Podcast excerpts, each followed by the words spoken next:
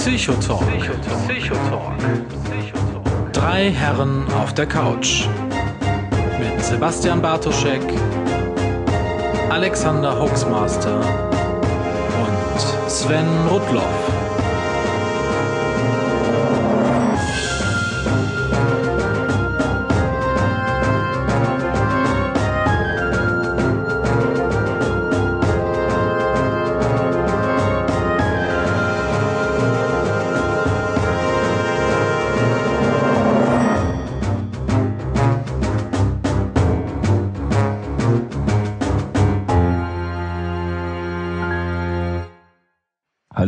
Wunderschönen guten Abend bei der sechsten Ausgabe des Psycho Talks oder ich darf ja das P nicht straf äh, sprechen, das Psycho Talks. Heute als Thema Star Trek haben wir uns ausgesucht, die Psychologie des Star Trek Universums und natürlich äh, wäre das alles nicht möglich ohne meine profunden Mitstreiter in dieser Sendung, der ja Pille Dr. McCoy Jordi LaForge der Psychologie heute bei uns Sven Ruller. Hallo Sven, guten Abend. Hallo, schönen guten Abend zusammen. Und auf der anderen Seite sozusagen Sven übrigens aus Düsseldorf zugeschaltet, aus Herne zugeschaltet. Herten oder Herne? Ich schmeiße immer durcheinander. Jetzt werde ich gleich Schlag. Herne, ich habe es richtig gesagt.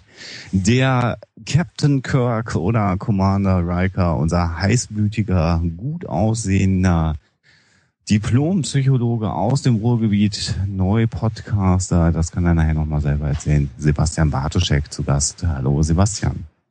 Hallo Alexander, hallo Sven, es ist mir wie immer eine Ehre. Ja, hat eine Weile gedauert, ne?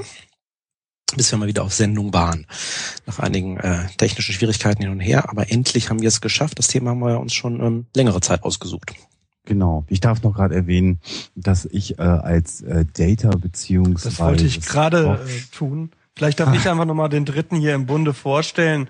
Oben von der hohen äh, Kante im äh, Norden aus Moin. Hamburg, ehemals Münster, haben wir Data Spock, den Alex Spock Data Master. Einen wunderschönen guten Abend. Sehr schön, sehr schön, Sebastian. Vielen Dank. Vielen Dank. Sehr gerne. Ja, Sven, du hast ja schon angesprochen, technische Schwierigkeiten. Es gab Serverprobleme, ja. Äh, es gab dann das unglückliche Problem, dass die Folgen nicht äh, über iTunes erreichbar waren, was uns oft, viel und häufig mitgeteilt worden ist. Aber jetzt ist alles wieder im Lot. Die Möpe haben im Hintergrund äh, dramatische Arbeit geleistet, äh, haben unser Heulen und Zähneklappern mit großem Anstand hingenommen und jetzt sind wir auch wieder verfügbar und der Stream und äh, ja, vor allen Dingen auch dann das äh, der Feed zum zeitsouveränen Hören ist verfügbar. Und äh, insofern kann man uns jetzt auch wunderbar herunterladen, wieder über iTunes und die anderen Episoden anhören. Und einige Leute haben das schon getan und sind überrascht über die Qualität, haben sie es mir zurückgemeldet. Damit hätten sie nicht gerechnet. Was sagen wir denn dazu? Ja, ähm, ich bin auch ganz begeistert, also sowohl vom äh, Zuspruch, sowohl mengenmäßig, auch qualitätsmäßig. Ähm, ich meine dafür, dass wir das hier als äh, sehr, sehr spontanes Hobbyprojekt äh, gestartet haben, wie so viele Podcasts anfangen, so ähm, lockere Gesprächsrunde zwischen drei Psychos. Wen könnte das überhaupt interessieren? Scheint es ja auf sehr große Gegenliebe zu stoßen, was uns natürlich extrem freut. Ja, dann hoffen wir mal, dass wir dem weiterhin gerecht werden.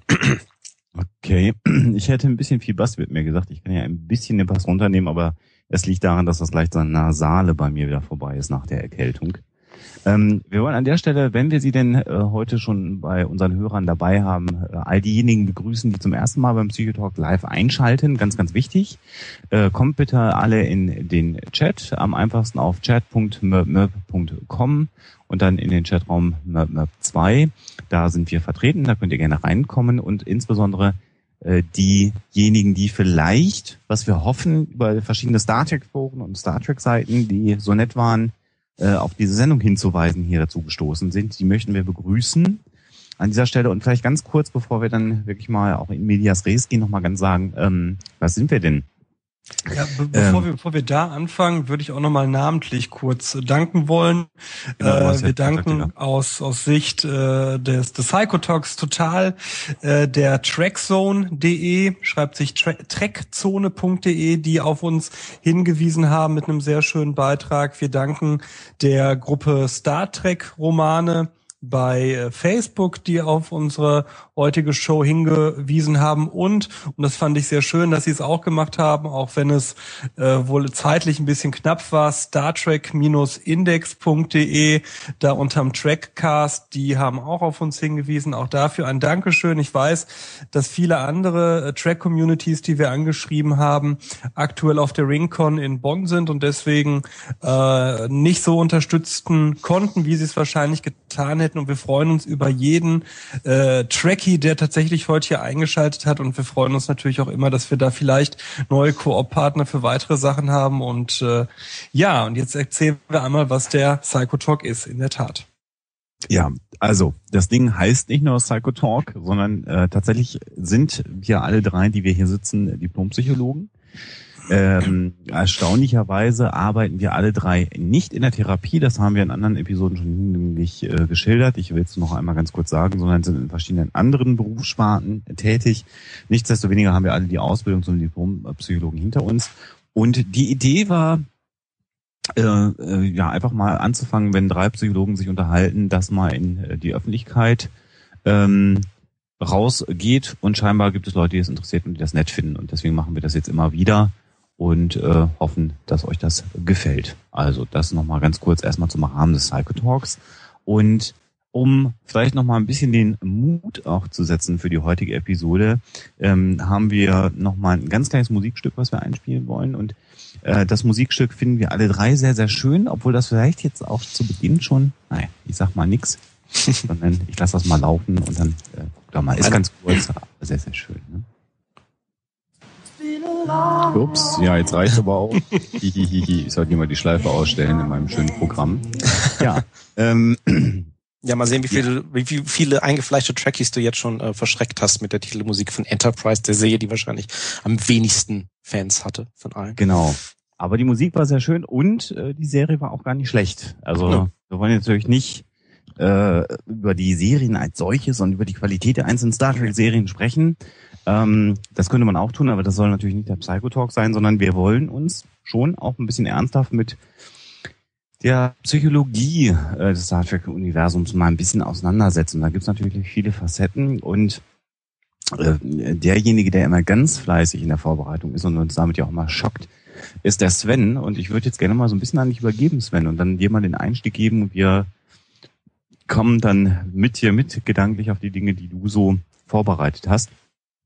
Ich weiß, dass bei dir ganz viel Material äh, äh, vorhanden sozusagen. Ja, ich habe mich zwar durch vieles durchgewühlt, aber ähm, ich dachte natürlich auch, ähm, wenn drei Psychologen sich über Star Trek unterhalten, ähm, soll das natürlich nicht nur eine, eine Sendung für ähm, reine Star Trek-Fans sein. Ähm, deswegen wollte ich ganz gerne am Anfang ähm, mal ähm, einfach nochmal kurz einen Abriss geben, so ein bisschen in Erinnerung rufen, ähm, was ist Star Trek eigentlich? Also, oder wie hat sich das auch entwickelt? Ich meine, wir haben gerade schon Enterprise erwähnt als Serie. Ähm, nun hat sich das Ganze ja äh, mittlerweile so über 46 Jahre hingezogen und ähm, ähm, auch wenn natürlich ähm, eingefleischte Fans wahrscheinlich alle Serien und alle Filme gesehen haben, äh, glaube ich, hat so jeder von uns äh, aus seiner eigenen Biografie so ähm, einige Schwerpunkte, wahrscheinlich relativ altersabhängig und ähm, kennt das eine ein bisschen mehr als das andere.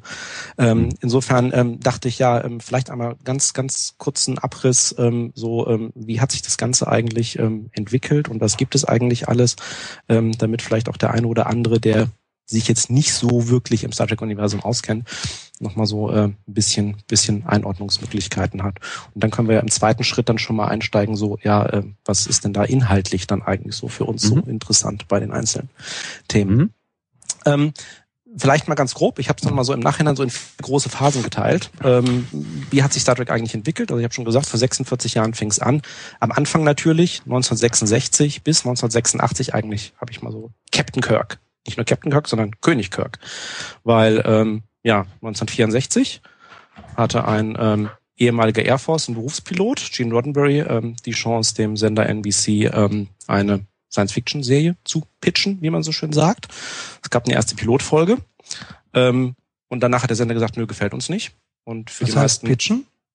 Also wirklich äh, sozusagen, ähm, ja, ich habe da ein Konzept, äh, mit dem ist er sozusagen rumgezogen und die haben gesagt, okay, mh, gefällt uns grundsätzlich, ähm, wir drehen mal eine Pilotfolge. So ist das ja meistens bei Fernsehserien und danach entscheidet der Sender, ja, okay, gefällt uns, dann machen wir wirklich eine Serie draus oder zumindest wir geben die erstmal so meistens zwölf oder dreizehn Folgen und wenn die dann einigermaßen gut loslaufen, dann kriegst du mal so eine komplette Staffel. Amerikanischen Fernsehen meistens eine komplette Staffel, dann so 22, 23 Folgen.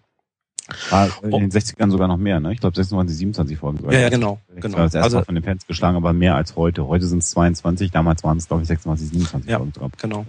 Und ähm, ja, meistens, also wie gesagt, die, die Pilotfolge ist gefloppt, also da hat der Sender gesagt, ähm, NBC ähm, gefällt uns nicht. Für die meisten Fernsehserien wäre auch an der Stelle eben schon Schluss gewesen. Aber die haben gesagt, ähm, naja, wir haben da so einige Kritikpunkte. Äh, du hast da so unter anderem so einen, so einen Hauptcharakter mit drin, der sieht aus wie ein Teufel und irgendwie eine weibliche erste Offizierin. Das gefällt uns alles irgendwie nicht, ist ein bisschen zu progressiv. Und ähm, dann gab es eine zweite Pilotfolge. Das wurde Gene Roddenberry zugestanden und damit ging dann im Grunde Star Trek los. Also Raumschiff Enterprise, dann im Deutschen, mit Captain Kirk, mit Spock dem Vulkanier und so weiter und so weiter. Das lief dann auch für zwei Staffeln, aber lief nicht besonders gut. Es gab einige Fans, man wollte das Ganze nach zwei Staffeln schon wieder einstellen. Es gab, wie das auch häufig dann der Fall ist, ähm, dann die Fans haben einen großen Aufruf gestartet an den Sender. Es gab dann noch eine dritte Staffel und nach der wurde dann Star Trek endgültig eingestellt. Das war also 1966 bis 69 und dann war erstmal Stille. Genau, man glaubt, dass es eingestellt worden ist. Genau, weil dann ging das Ganze natürlich sozusagen in Wiederholung in den in die internationale Verteilung äh, wurde äh, unheimlicher Erfolg im Nachhinein, nachdem die Serie im Original abgesetzt war. Ähm, es gab dann 73 74 äh, eine Zeichentrickserie. Ja. Mit der alten, mit der alten, alten Crew. Also mit den Originalstimmen muss man dabei nochmal sagen. Mit den Originalstimmen, genau. Also die haben sich selber eingesprochen ähm, an der Stelle.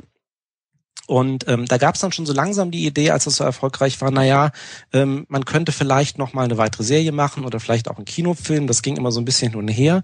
Es war dann auch so eine zweite Serie, auch so mit dem Arbeitstitel Phase 2, dann also auch tatsächlich in, äh, in der Diskussion oder in Vorbereitung.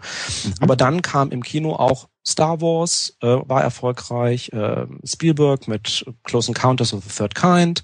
Ähm, und dann sagte so der Sender, hm, eigentlich, nö, dann wenn das so interessant ist, dann probieren wir auch mal wirklich einen Kinofilm draus zu machen. Und so kam dann 1979 ähm, der erste Kinofilm. Ähm, und dann und das ist aus heutiger Sicht für mich immer unglaublich, wenn ich immer so ein bisschen wie Jahreszahlen gucke. Die haben dann so alle zwei, maximal drei Jahre den nächsten Kinofilm ausgebracht. Heute ja. dauert es ja irgendwie meistens fünf Jahre, bis mal so eine Fortsetzung kommt. Die schon, schon zwei Jahre dauert oder so, ne? Unglaublich. Also, die haben dann also wirklich, äh, also 79 kam der erste Film raus, 82 war dann äh, Zorn des Khan, ähm, eigentlich fast fast der bekannteste ähm, ähm, bis heute. Ähm, äh, 84 äh, Suche nach Spock, äh, 86 äh, Voyage Home, Reise in die Gegenwart, also wer sich da noch dran erinnert, die Wale. Und das war wirklich Reise in die Gegenwart, weil der Film spielte ja zur Hälfte im Jahr 1986. Zeitreise, ganz groß. Und damit war dann aber eigentlich auch so diese Phase König Kirk in Anführungsstrichen zu Ende, weil dann sagte man nämlich 1987, ach, dann machen wir eine neue Fernsehserie. Ja. Und 1987 kam dann Next Generation im Deutschen, das nächste Jahrhundert, was auch einfach damit zusammenhängt, die klassische Serie mit Captain Kirk spielt im 24. Jahrhundert und die Next Generation spielt im 25. Jahrhundert, 100 Jahre später. Äh, und ja, das wobei, ist dann, wobei die Star Trek Rechner so eher so von, glaube ich, 67 Jahren oder so Ja, klar. Also jetzt mal ganz grob, klar, natürlich. Also, also aufpassen, äh, wer hier zuhört, sonst werden wir erschlagen hinterher. Ja, und wir fangen jetzt auch nicht mit Sternzeit an, da gibt es auch verschiedene Berechnungsmethoden, aber ja. Die ist ähm, ja fiktiv, wie ich gelernt habe. Es gibt kein anerkanntes äh, System, sondern das äh, gibt ja den Regisseuren die Möglichkeit oder den Drehbuchautoren völlig frei sich zu bewegen und erst die Fans versuchen da äh, eine Ordnung reinzubringen. Das finde ich ganz süß. Ja, ja, genau. Also das war äh, bei, bei Captain Kirk einfach nur, damit er irgendwas blubbern konnte. Mhm. Und hatte natürlich konzeptionell überhaupt gar keinen Hintergrund. Ja. Ja, Next Generation, also äh, nächste Generation, also Captain Picard mit dem Androiden Data, Klingonen Worf plötzlich äh, auch äh, mit mit dabei, was natürlich ganz interessant war, weil die Klingonen waren natürlich irgendwie auch sozusagen äh, große Gegner in der klassischen Serie immer gewesen. Äh, Riker, Beverly Crusher etc. etc. Ähm, Will Wheaton. Will Wheaton natürlich als damals der äh, die meistgehassteste Nebenfigur und heute großes großes Nerd-Icon. Ähm, ja, unglaublich. Ähm, Und ähm, also Next Generation lief dann letztendlich 87 bis 94, also sieben Jahre. Das ist dann auch so die Zeit, wo ich noch richtig eingestiegen bin. Ähm, und parallel aber dazu liefen im Kino dann eben noch Kinofilme mit der alten Crew, mit Kirk und ja. Co. Das mhm. heißt, 89 kam dann Final Frontier, über den wir mal kurz hinweggehen. 91 dann Gott sei Dank das unentdeckte Land, was Das ist der Film, an dem, wo Shatner Regie geführt hat, über den du einfach so hinweggehst. Ja. Final Frontier, welcher ist das denn? Auf Deutsch? Ist, äh, äh, wo sie zu Gott fliegen. Ja, wo sie zu Gott fliegen, sage ich mal ganz kurz, ja. Ja, der ist ja bestimmt noch einen deutschen Titel. Ich denke, wir sollten ja, ja. auch gucken, ist für die deutsche Bezeichnung dabei. Am Rande des Universums. Am Rande ja. des Universums. Ja, bei dem war ich zu faul, das rauszusuchen, weil, äh, ja, ich wollte da ganz schnell drüber hinweggehen. Ähm, nein, 91 ist Unentdeckte Land, mein absoluter Lieblingsfilm, der im Grunde dann nämlich auch, das, was ich gerade gesagt habe mit den Klingonen, wo dann ja sozusagen in der klassischen Serie, ich will nicht sagen, oh, ja. Aus, Aussöhnung beginnt. Ähm, ja, man muss ja. Shakespeare im Original im klingonischen Original gelesen haben. Ein sehr schönes Zitat aus diesem Film. Ähm, ha, Tag, äh. sein oder nicht sein. Ja. Was ja übrigens den Übersetzer den, äh, in, in große Probleme gestürzt hat, weil es äh, Sein im, im klingonischen der Flexion nicht gab. Aber das ist eine ganz andere Geschichte. Liebe Hörer, wir werden irgendwann aus der ganz krassen Nerdschiene wieder rauskommen ja, und in Untiefen der Psychologie landen. Bis genau. gleich. Tun wir. Ähm, 91 war auch noch ein trauriges Jahr, weil nämlich in dem Jahr Gene Roddenberry gestorben ist. Das heißt, ja. bis dahin hat er wirklich also die Serien und die ganze, die ganze Entwicklung so noch mit begleitet. Äh, und Rick Berman ist also sozusagen sein Nachfolger geworden als der große Showrunner der ganzen, des, äh, des Star Trek Universums. Ähm, ja, und äh, dann ging 93 noch sozusagen als Spin-off ähm, und eben parallel zur Next Generation dann Deep Space Nine los ja. als Serie, was ungewöhnlich war, weil Deep Space Nine eben kein Raumschiff war, sondern eine Raumstation. Das Ganze sehr viel stationärer mit einer entsprechenden Mannschaft äh, und auch von der Erzählweise her ein bisschen anders. Da kann man vielleicht später noch drauf eingehen. Äh, wo man dann auch merkte, dass sie sich dann doch auch ein bisschen dann vom äh, ziemlich von den ursprünglichen Ideen von Gene Roddenberry auch ein bisschen abgewandt haben. War eigentlich eine Western-Serie am Anfang, ne? Aber das ist eine andere Geschichte. Ja. Ähm, und ähm, ja, und dann gab's 95 noch als Kinofilm Treffen der Generationen. Und das war dann die Staffelübergabe, wo es dann also wirklich von Kirk zu Picard ging. Das heißt, zu dem Zeitpunkt war dann Next Generation als Serie schon gelaufen, äh, war vorbei und jetzt kam sozusagen die Next Generation ins Kino. Ähm, und, ähm, mit der mit der unsäglichen, nee, Generations war das gar nicht, ne? Doch, natürlich war es Generations. Haben wir die Enterprise sofort kaputt gemacht im Arsch. Ne? Ja, klar, genau. Klar. Mit einem Fehler, den ich weil ich das Technical Manual, das habe ich jetzt hier nicht am Rechner, aber das habe ich hier rumstehen. Ich hätte den hier, den Warpkern abschmeißen können, was Jordi nicht geschissen gekriegt hat. Ja. Ich habe mich immer gefragt, warum musste die Enterprise explodieren? Hinterher wusste ich, sie brauchten den Studio Space und äh, die haben tatsächlich sofort nach Drehschuss die Brücke auch abgerissen und das Studio gebraucht haben. Also es war notwendig, dass das Raumschiff kaputt ist, damit die Kulisse da rauskommt aus dem Studio. Aber ich habe mich wochenlang darüber aufregt wie die Enterprise. Sie hätten sie auf jede beliebige Art zerstören können, aber nicht so, dass ich mit drei Klicks das hätte verhindern können auf dem Tisch im schönen Maschinenraum. Aber also auch an der Stelle, liebe Hörer, Enterprise haben wir gemerkt, ist eine fiktive Serie. Wir haben es hier nicht Nein. mit echten Sachen zu tun, die tatsächlich Hä? so passiert sind. Äh, passieren werden. Drauf? passieren werden.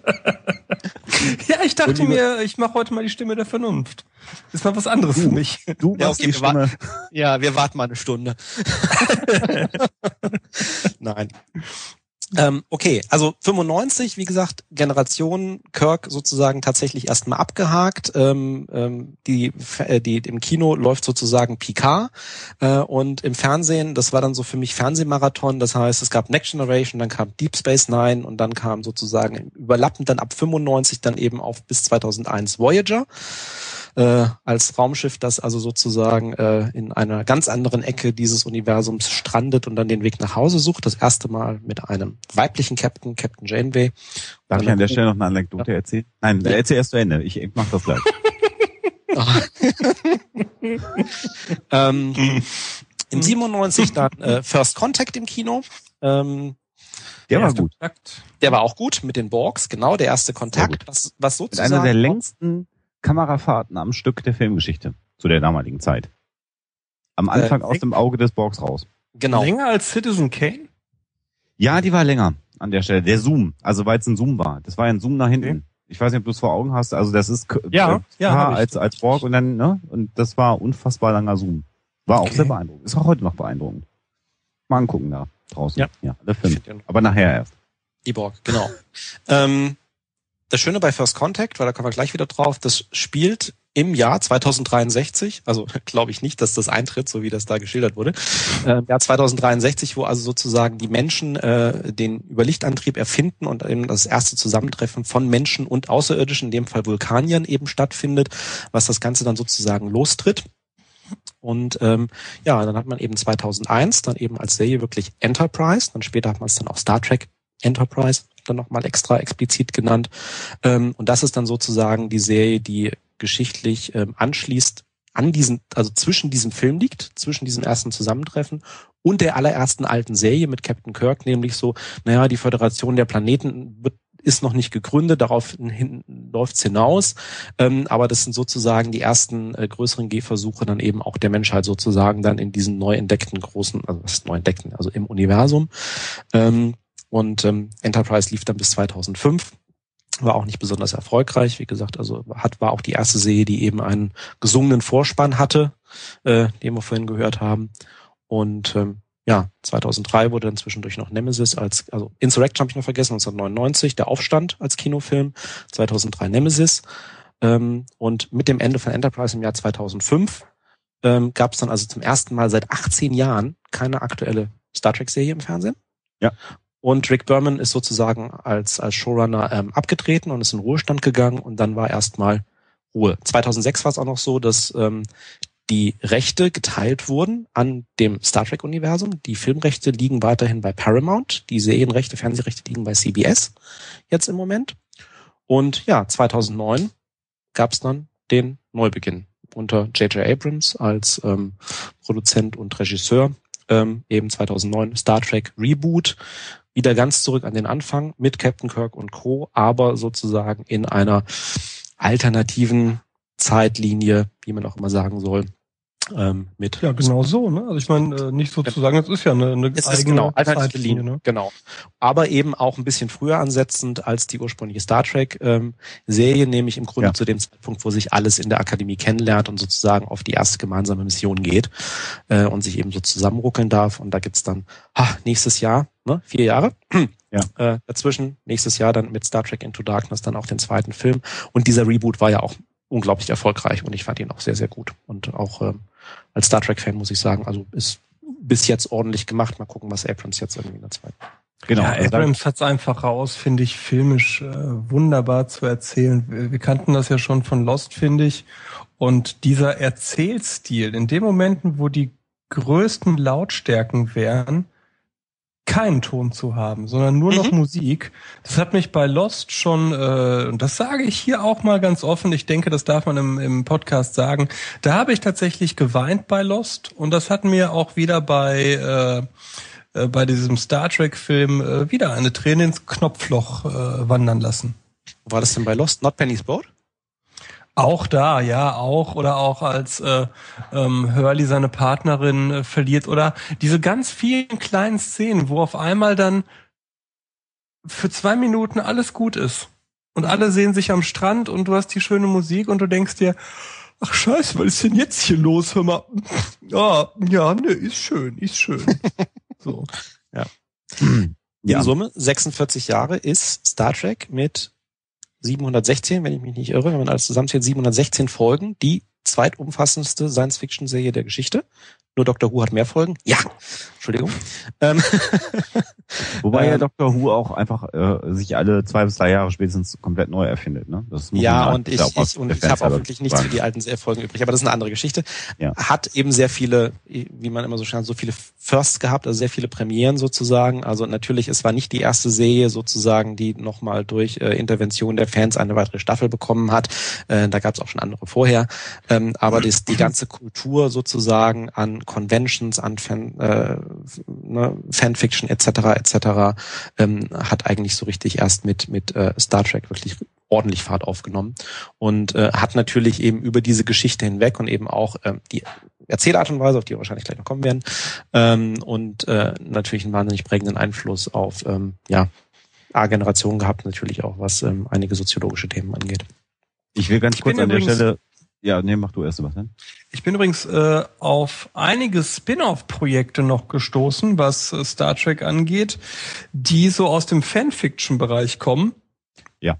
Von denen ich bis vom Wochenende nie gehört habe. Also zum Beispiel bei Star Trek-Romane, die uns ja heute netterweise auch empfohlen haben. Star Trek Vanguard. Ich habe keine, aber wirklich gar keine Peilung, worum es da geht. Ähm, ich sehe ein Foto von äh, äh, Deep Space Nine und dann eben Star Trek Vanguard, äh, das Ende der epischen Saga und äh, sowas habe ich in den Fanforen äh, ganz äh, oft gesehen und ähm, ja, ich, ich wisst ihr da mehr Männer?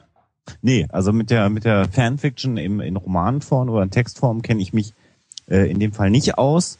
Ich muss mal ganz kurz was tun. Meine Frau guckt nebenan einen Film, die Hoax Mistress.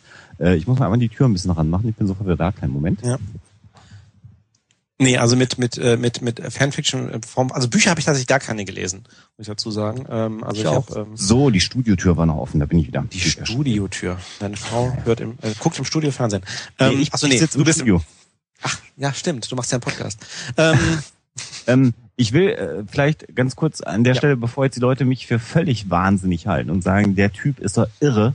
Äh, ähm, ne, weil, also ich habe alle 716 Episoden und ich habe sogar noch mehr Episoden, ich sage auch gleich welche, ähm, äh, gesehen. Äh, das hatte was damit zu tun, dass ein Freund von mir, ein Klassenkamerad, zur Zeit, als ich so in der 10., 11. Klasse war, muss das un un ungefähr gewesen sein, kein Kabelfernsehen hatte.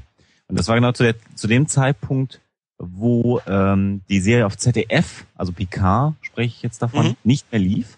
Mhm. Äh, da hatte man auch noch so Schweinereien, dass Picard zum Borg geworden ist und dann war ein halbes Jahr Pause, bevor es weiterging. Man wusste ein halbes Jahr lang nicht, was mit Picard ist. Ja, unvorstellbar Ja. heute, Kinas. ja aber man hat ein halbes Jahr gewartet. Und dann hat ja Sat 1 die Serie gekauft. Ähm, die, die deutsche Vermarktung. Äh, auf ZDF sind ja nie alle Episoden gelaufen. Und mein Kumpel hatte kein Kabelfernsehen, weil seine Mutter nicht wollte, dass äh, Kabelfernsehen die Kinder verroht. Ähm, das hatte dann zur Konsequenz, äh, das war zu einer Zeit, wo wir also zur Schule gingen, Oberstufe. Und damals vor dem Internet, sehr schön sagt der Chat, genau, das kann man sich nicht mehr vorstellen. Ähm, und das lief montags bis Donnerstag, ich meine 15 Uhr immer, von 15 bis 16 Uhr im, äh, bei Dreisat, äh, bei, bei Sat 1. Dreisat wäre jetzt was gewesen, ne? Das bei geil. äh, Sat 1. Und ich habe, Phoenix. ich habe jetzt, jetzt kommt das nächste. Also langsam, ihr, ihr merkt übrigens, Männer, dass wir langsam zu dem Alten, ne? Also die alten Herren erzählen von früher. Ich weiß, ja, ja, damals. Auf einem Videorekorder habe ich angefangen, VHS äh, die Serie aufzunehmen. Natürlich nicht im Longplay, weil dann die Qualität natürlich schlecht war. Ähm, und ähm, ich wusste damals nicht, weil man ja auch kein Internet hat und sich noch nicht so wirklich ähm, ähm, äh, so intensiv damit befasst hat, ähm, wie viele Folgen da kommen. Hab gesagt für meinen Kumpel, pass auf, ich nehme alle Folgen auf und dann treffen wir uns immer einmal in der Woche und gucken die dann. Ähm, was ich nicht ahnte zu dem Zeitpunkt war, dass je nach Rechnung, aber man kann sagen 174 Folgen hat ja so Next Generation, so beim Daumen 172, je nachdem, ob man die Doppelfolgen als Film oder einzeln rechnet. Da will ich mich jetzt nicht, nicht, nicht streiten. ja, ja. Ähm, das hieß also, ich hatte dann immer ein langes Regal, auf dem jede Woche mindestens zwei Videokassetten dazu kamen, je nachdem, ob ich Werbung rausgeschnitten hatte oder nicht. Und ich habe das damals tatsächlich geschafft, alle 174 Folgen aus dem TV aufzunehmen. Und wir haben dann immer ähm, freitags ähm, zusammengesessen, haben das dann geschaut. Und das war dann am Ende so, weil sich das rumgesprochen hat, dass äh, mitunter bis zu acht Leuten bei mir im äh, Jugendzimmer sozusagen in meiner Heimatstadt gesessen haben und Star Trek geguckt haben. Man hätte ja auch was Besseres machen können. Nö. Und dann startete DS9, äh, äh, die dann ja parallel bei Sat 1 dann ausgestrahlt wurde. Es war dann eben so, dass montags bis freitags damals äh, Next Generation lief. Samstags kam äh, DS9, das haben wir Stimmt, dann genau, ja. mit, mitgeguckt. Das kam ja nur einmal in der Woche. Und äh, aus der Zeit stammt das dann, ich habe inzwischen alles auf DVD auch hier rumstehen, äh, stammt mein, meine Leidenschaft für Star Trek und auch so ein gewisses Nerdtum, äh, was ich sicherlich da in dem Bereich trage. Heute schaffe ich es nicht mehr, natürlich ständig mir alles anzuschauen. Ähm, wo wir bei Fanfiction sind, Sebastian, möchte ich äh, eine Sache ganz besonders hervorstreichen. Das ist eine Fanserie. Ähm, und zwar heißt die tatsächlich, also die hieß mal Star Trek New Voyages, ähm, heißt heute Star Trek Phase 2, in Anlehnung an das, was ähm, äh, Sven vorhin erzählt hat. Ähm, das war nämlich, äh, oder ist jetzt inzwischen der Versuch, die damals nicht erschienene, aber zum Teil schon mit Drehbüchern versehene Relaunch der Serie, Phase 2, äh, jetzt doch nochmal zu verfilmen. Äh, Macher dahinter ist James Corley als Executive Producer. James Corley ist einer der erfolgreichsten Elvis Presley äh, Imitatoren in den Vereinigten Staaten. Und der hat durch einen glücklichen Zustand irgendwann eine Kiste mit den Schnittmustern und den Originalbauplänen der Brücke geerbt und hat dann tatsächlich äh, ein, äh, ein, also drei Viertel der Brücke nachgebaut. Und zwar so gebaut, dass man jetzt, wenn man die Kamera geschickt einstellt, dann immer den Anschein erwecken kann, man hätte die gesamte alte Brücke. Und dreht derzeit auf ähm, New Voyages äh, der Homepage Star Phase 2, also da ist auch schon der Wikipedia-Link und da gibt's auch eine Homepage zu. Die Serie, im Moment sind, glaube ich, sieben oder acht Episoden erschienen und die drehen ernsthaft mit sehr guten Special Effects und durchwachsen bis relativ angemessenen schauspielerischen Leistungen die vierte Staffel der Original Series und haben dabei, das muss man dann auch nochmal erwähnen, Stargäste wie Captain Zulu hat schon mitgespielt, äh, Chekhov hat mitgespielt, es hat Denise Crosby aus äh, Next Generation, Tasha Yar mitgespielt ja. als Gaststar. Ähm, also äh, da durchaus mit ja, doch durchaus relativ hohen Aufwand und einem gewissen Anspruch eine Fanserie, die sehr, sehr schön ist. Kann ich nur jedem empfehlen und macht sehr viel Spaß zu gucken. Die wird natürlich dann auch von Episode zu Episode besser, weil die auch ein bisschen ähm, äh, besser sind. Äh, zu dem Abrams-Film möchte ich ganz kurz sagen, dass ich es konsequent finde, die Serie komplett auf neue Beine zu stellen. Es ist bedauerlich, dass das, worüber wir jetzt nachher nochmal sprechen werden, ein bisschen hinten überfällt, zugunsten von leichterer Kinokost. Mhm. Aber Star Trek Kinofilme kann man, glaube ich, nicht mehr anders machen, als sie J.J. Abrams gemacht hat. Und ich hatte sehr, sehr viel Spaß im Kino, fand ihn sehr, sehr gut. Ähm, muss an der Stelle sagen, das ist einer der Filme, wo ich auch sehr froh bin, dass ich inzwischen Blu-ray habe, weil so ein Film lohnt mhm. sich das sehr, sehr auf Blu-ray auch. Also der ist echt gut. Hat, glaube ich, mit den 46 Jahren vorher nicht ganz so viel zu tun, ist aber mhm. ähnlich wie die Bond-Filme. Am 1. November kommt ja der nächste Bond-Film. Für mich eine, eine logische Weiterentwicklung der Serie und äh, kann, kann so bleiben. Und letzt endlich nochmal äh, einen Satz noch ganz kurz und dann höre ich erstmal auf hier mit meinem Nerdtum. Übrigens immer der Gedanke gewesen, bei jeder Serie, also inklusive Next Generation, als man die geplant hat, eigentlich sollte es immer eine Serie über die Sternenflottenakademie geben. Das war immer ja. geplant. Ja. Immer. Äh, man hat dann gesagt, ja, nee, lass mal lieber noch eine Enterprise nehmen bei Next Generation. Mhm. Äh, dann war das so erfolgreich und man wusste aber, man kann das ja nicht ewig mit den Schauspielern weiterdrehen, dass man gesagt hat, ah, dann machen wir das jetzt. Und dann hieß es, ah, nee, lass mal hier, lass mal erstmal hier DS9 machen. Nach DS9 war es dann ganz klar, ja, jetzt haben wir eine Raumstation, wir haben ein Raumschiff, wir müssen was ganz anderes machen, weil wir können uns ja nicht wiederholen wir machen Sternflottenakademie. Dann hat man doch wieder Voyager genommen und äh, auch Enterprise war eine Überlegung, das als Serie über die Sternflottenakademie zu machen. Und mhm. wahrscheinlich gibt es bei CBS dann in dem Fall äh, immer noch Leute, die darüber grübeln, wie sie eine Serie über die Sternflottenakademie ja. umsetzen.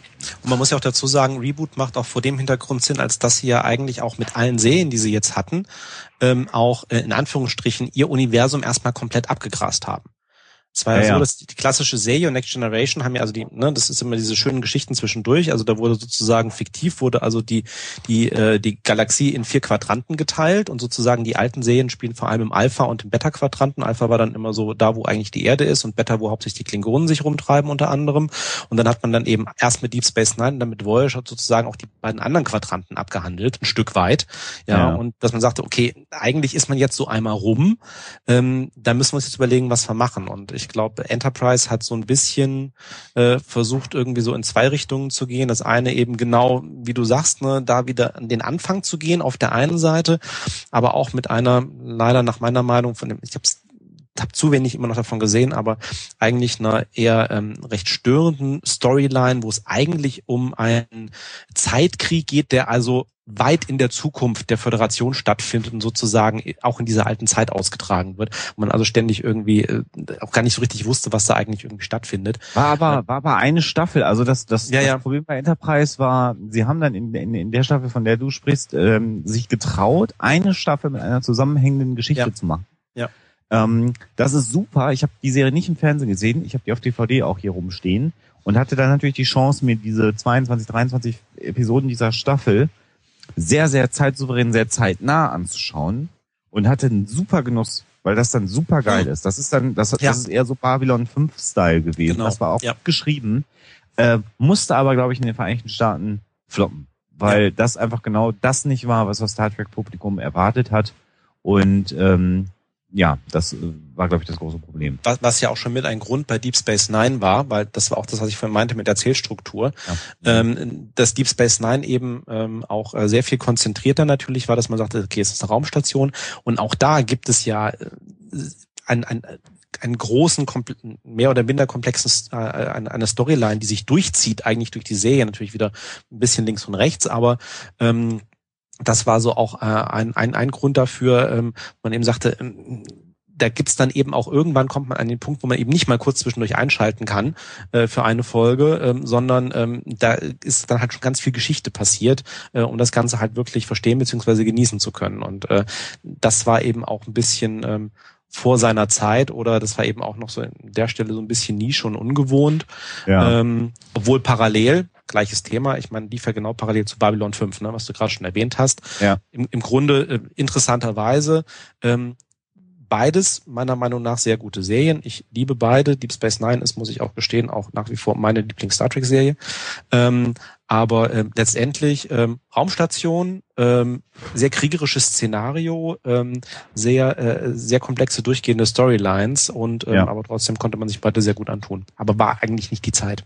Also DS9 ist vor allen Dingen eine Serie gewesen, die am Anfang, gerade bei den ersten Episoden, und das ist dann, wenn man sich damit so ein bisschen beschäftigt und, und, und das dann irgendwann blickt, dann guckt man die Serie auch anders. Eigentlich die kleine Westernstadt gewesen. Mhm. Das war eine, eine ganz klassische Western-Geschichte. Mhm. Äh, mit, mit, mit dem, mit dem, du hattest den Sheriff, du hattest den, den Saloonbesitzer, das war dann äh, Quark. Ja. Du hattest den, den Arzt, ne, den es in jeder Westernstadt gibt. Ja. Ähm, äh, und du hattest eben das, was in der, in der Westernstadt so die Straße, die Hauptstraße war, wo links und rechts alles verteilt war, war diese Promenade. Also das hatte sehr viele Züge in einer ganz klassischen Western-Serie, in einer amerikanischen. Und ich glaube, das ist das, was unterbewusst den Amis damals auch gut gefallen hat, ohne dass sie Mhm. wussten, warum es ihnen gefällt, obwohl es gar nicht das war, was sie von Star Trek gewöhnt waren. So, Plus liebe Hörer, wir kommen jetzt so langsam in den Ja, Bereich so langsam der zum Thema. Psychologie. Ja. Äh, Wir verlassen die Fan-Convention und wenden uns den psychologischen Aspekten zu. Genau. Äh, Matze Äh, Schatz, äh, lass uns mal an der Stelle ganz kurz, Sven, mal, wir haben uns ja beide ja schon als ausgewiesene Nerds, was Star Trek angeht, geoutet. Lieber Sebastian, wie ist denn so deine? ja, genau. Was äh, ist deine Star Trek-Geschichte? Was ist meine Star Trek? Ja, äh, das ist sehr schön, dass mich das Psychologen fragen, weil dann kann ich direkt antworten, das hat mit meiner Mutter zu tun. ähm, Äh, du, Und das stimmt das tatsächlich. Hat, das hat Sigmund Freud bei Data auch funktioniert und daraufhin hat er das Holodeck abgeschaltet. Also also es stimmt tatsächlich. Ähm, meine Mutter ist ja äh, alleinerziehend äh, gewesen und äh, hatte Selbstständige. Wir hatten alle immer sehr viel äh, zu tun. Mein Stiefvater äh, kam dann auch so in unser Leben und ähm, die das oder Science Fiction an sich und Horrorfilme sind in Polen, wo ja meine Familie herkommt, äh, ein sehr sehr beliebtes Genre, wie wie ich sagen würde im ganzen äh, Ostblock. Äh, was ich darauf zurückführe, um jetzt mal hier auch was Psychologisches zu sagen, dass ich glaube, dass diese Idee von Freiheit und diese Idee von grenzenlosem Reisen, wenn auch nicht so direkt, aber äh, allgemein schon eine unglaubliche Anziehungskraft auf die äh, Leute da hatte und man in, in äh, Osteuropa nicht diese Technologiefeindlichkeit hat, die ja lange Zeit ähm, das, das äh, deutsche Leben Deutschland. geprägt hat und in Teilen ja immer noch äh, prägt. Naja, auf jeden Fall waren dann die, die ähm, Star Trek Folgen, also die Original Series, sprich also die Folgen mit äh, Kirk, ähm, immer äh, so die Sache, die wir zusammen geguckt haben und dasselbe galt dann für äh, die nächste Generation mit äh, Picard und Co. Ähm, das waren also Orte des äh, Treffens äh, in der Fa in, in unserer Familie. Ähm, äh, Deep Space Nine dann genauso. Also eigentlich war Star Trek immer sehr ein Familiending und äh, dadurch äh, hat für mich Star Trek immer etwas sehr warmes. Ne? Es hat so, so eine Konditionierung darauf, dass ich einfach weiß, wenn Star Trek läuft, ist gut und ich entspanne dann auch tatsächlich. Ne? Es gibt also wenig äh, Serienmaterial, das mich ich weiß gar nicht, ob es andere Serien noch gibt, aber auf jeden Fall Star Trek entspannt mich sehr, wenn ich das gucke. Mein, mein persönlicher Favorit, ebenso wie äh, Svens, ist äh, Deep Space Nine gewesen. Ähm, fand ich einfach sehr klasse mit diesen äh, politischen Verwicklungen, was ja auch recht nah an Babylon 5 damals war, mhm. wenn auch nicht philosophisch so tief. Also Bab 5, ja, ja, bevor dieser ja. ganze Scheiß mit dem Mars kam, war Bab 5 ja extrem philosophisch tief und hat mich ähm, sehr geprägt, wie vielleicht danach nur noch Lost bis auf die letzte Folge, oh, ähm, was, was äh, Sachen angeht. Also ohne Lost äh, wäre ich jetzt nicht selbstständig äh, weil äh, gewisse Sachen, da habe ich wirklich lange drüber äh, nachgedacht und auch bei äh, gewissen Bergsteigeraktionen drüber nachgedacht und bin dann zu Erkenntnissen gekommen. Will also sagen, Star Trek war für mich immer wichtig. Ich habe mich äh, nie so in der in der Nerd-Schiene gesehen. Ähm, meine Frau berichtet das anders. Äh, meine, meine, Außenstehende sehen das meistens anders. Ne, mein, meine Frau nimmt mich als Nerd wahr, aber ich habe nie äh, mich zum Beispiel gefragt, wo die Leute jetzt pinkeln gehen auf der auf der Enterprise, weil mir einfach immer klar war und deswegen auch vorhin mein äh, ironischer äh, Einwurf, das ist eine Serie, äh, die aber Spiegelbild realer Verhältnisse äh, sein kann und die ja gerade, nein nicht gerade, die eigentlich in allen äh, Star Trek Serien auch sehr moralisierend sich mit Themen auseinandersetzt, was ich aber auch als Wesenselement eines jeden guten Science Fiction empfinde. Also ein guter Science Fiction äh, greift entweder psychologische Urängste auf oder behandelt aktuelle philosophisch-gesellschaftliche Sinnfragen, äh, die man vielleicht so offen nicht besprechen könnte, wenn es nicht Science Fiction wäre. Das ja. ist äh, meine Star Trek-Geschichte. Ja, und ich habe natürlich ähm, die Verehrung für Personen, die man da so hat, die die äh, schwankte immer wieder von so einem Spock. Also Spock ist mir zum Beispiel durch den äh, aktuellen äh, Abrams-Film deutlich sympathischer geworden. Äh, wieder, muss man sagen. Ähm, ansonsten wenig eine Zeit lang so cool fand, aber dann eher auf so einer sehr basalen Ebene war natürlich war Worf. So. Äh, Data Was? fand ich nie so toll. Data war äh, Odo. Odo fand ich äh, grandios. Und den ähm, Schneider, der da auch beim Garak. Obsidianischen Orden, äh, Garak, genau, das Garak. War, das, war das, das, so, ja. das sind so Leute, die ich richtig komisch toll fand. Das ist, die, die haben was, was, ähm, äh, was na sag mal, was Jung so den dunklen Helden nennen würde, ne? So. Ja, ja. Mhm. So, so eine gewisse Fast, also, oder, ne, so wie die, die, die Franzosen ihre Präsidenten wählen, ne? Das sind immer Typen, äh, da gibt's eine Abhandlung zu, das sage ich nicht ohne Grund. Ne, nee, nee, also zu den französischen Präsidenten gibt's eine Abhandlung zu, hm. äh, dass die immer Leute wählen, die gerne Geheimdiensthintergründe haben, die irgendwas Dunkles mit sich tragen aber irgendwie auch begeistern können. Bei den Italienern, naja, wir haben Merkel, wir sollten die Fresse nicht so aufreißen, ne? Okay. Ja, das war meine persönliche äh, Star Trek-Geschichte. Lass mich kurz an der Stelle einwerfen, weil du sagst Toilette gehen. Es ist laut Bauplänen übrigens direkt auf der Brücke äh, eine Toilette auch dabei gewesen für alle, die sich gefragt haben. So beim, ähm, äh, also nicht auf der Seite, wo der Captain's Room war, sondern auf der anderen Seite, wo der Turbolift war. Da sollte eigentlich noch eine, so ein Abzweig auf eine Toilette sein. Hat man im Film nicht gesehen, ist aber so eingezeichnet worden, weil sich natürlich da auch die Leute offensichtlich Gedanken darüber gemacht haben. Ich lese äh, gerade übrigens im Chat, entschuldige, dass ich unterbreche. Wir sollen keine Spoiler zu Lost geben. Das reizt mich jetzt natürlich extrem. Nein, nein, nein, Und ähm, ich verrate dir jetzt doch einen Spoiler, nämlich Guck die letzte Ein Folge. Flugzeug spielt eine wichtige Rolle. Oh, scheiße, jetzt brauchst du oh. wieder nicht mehr gucken. Ja. Nein, so. Nein. Ähm, und es gibt ein ganz kitschiges Kirchenfenster. Oh Gott, auf, oh Gott, hör auf, hör auf, bitte, bitte, bitte, bitte. Aber es ist ähm, politisch sehr korrekt und ich finde es auch wichtig, dass alle äh, Glaubensgemeinschaften gleichmäßig zur Geltung kommen. Es ist im Chat übrigens vorhin angesprochen worden, dass auch die Original Star Trek Serie als Western-Serie geplant war. Natürlich daher der Name. Äh, genau, Wagon Track war die war die Western-Serie. Ähm, ja, aber ähm, das ja, ist dann schon auch abgewichen. Also ich auch, da der Arzt und, und und und und Kirk sozusagen als der Sheriff, das kann man wiederfinden. Aber das fand ich bei hier ist Nein, dann guckt euch mal die, die ersten fünf Folgen von DS9 nochmal an. Bei, ja, bei DS9 kommt ja noch dazu, also um, um dein, dein, dein Bild von vorhin noch ein bisschen fortzusetzen, ähm, ist natürlich auch so, also nicht, nicht, nicht nur so einige, ähm, du hast ja auch das Thema, ähm, er spielt tatsächlich ja ähm, am äh, Rand äh, der, äh, der bekannten Welt sozusagen. Ja. Ja, ja, ja. Ähm, also tatsächlich auch wieder Final Frontier gewissermaßen. Frontier, ja, genau. Hm. Ähm, du also hast die äh, letzte äh, Grenze, ne? Die Let ja, die letzte Grenze, also wirklich äh, außen vor. Also ich äh, sag das übrigens äh, nicht immer, ja. um dich zu ärgern, Sven, sondern weil ich weiß, dass wir zwischendurch auch Leute haben, die, die noch nie Podcast gehört haben, die vielleicht auch jenseits der 50 sind und nicht im Westdeutschland aufwachsen durften und deswegen Russisch als Fremdsprache hatten. Und dann ist das immer ganz nett, wenn die den deutschen Begriff mit reingepallert kriegen. Aber wir erklären heute nicht, was ein Podcast ist. Ähm, ich habe gerade meine Zunge rausgestreckt, Alexander. Das kannst du. Das habe ich, hab ich, hab ich gewusst. Das wollte ich auch. Aber wir haben schon wieder den lieben Sven. Zeitsouveränes Internetradio. Also. ja. Ähm, was wollte ich sagen? Ja. Äh, es spielt tatsächlich an der Grenze des bekannten Raumes. Ähm, du hast eine ähm, mehr oder minder, zumindest ehemals ähm, unterdrückte einheimische Rasse nämlich die Bajoraner. Ja. Die, die sozusagen jetzt wieder mehr, mehr Rechte bekommen und okay. Ne, und dann irgendwie natürlich die, die Bösen links von rechts. Also es gibt noch so einige andere Sachen dann bei, bei Deep Space Nine.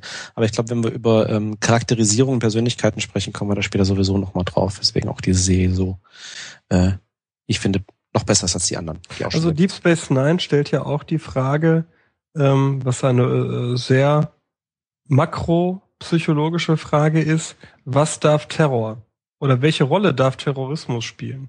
Was sind ja. die angemessenen äh, äh, Wege, um gerechtfertigte Forderungen durchzudrücken? Das fand ich bei Deep Space Nine eine sehr spannende äh, Frage. Und wie ist es äh, individualpsychologisch, wenn ich in einer Terrorzelle aktiv war, wie äh, eine äh, Figur dort eben äh, bei Deep Space Nine und mich dann von dieser Terrorzelle gelöst habe. Bin, wie, wie, wie läuft da meine Resozialisierung? Ja. Ne? Und äh, mhm. welchen äh, Stolperstein stelle ich mich? Ne? Das Entscheidende bei Deep Space Nine ist, glaube ich, auch die Tatsache, dass die Serie nach 2001 niemals mehr in dieser Art und Weise produziert und geschrieben worden wäre. Ja. Mhm. Äh, ich, ich, glaube, die, die ist das mein, äh, eine Serie mit diesem, genau den Aspekt, den du gerade äh, geschildert hast, Sebastian, wird in den nächsten zehn Jahren wahrscheinlich in dieser Art und Weise nicht dargestellt werden.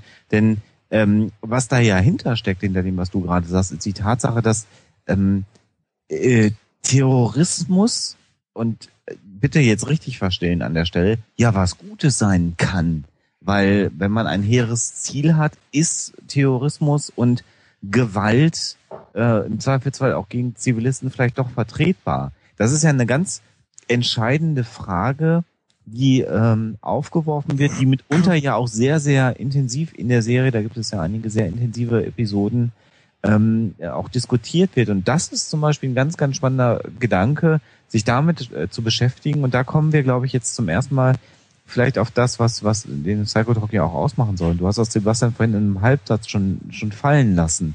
Ähm, Star Trek ist, glaube ich, 46 Jahre lang so erfolgreich gewesen, weil es, äh, und wenn man dann das einmal gecheckt hat und dann dahin guckt, weil es aktuelle Themen, die bestehen, Homosexualität, Terrorismus, äh, Krankheiten, äh, Gentherapie, say it, also name it und, und man wird eine Folge im, im Star Trek-Universum dazu finden.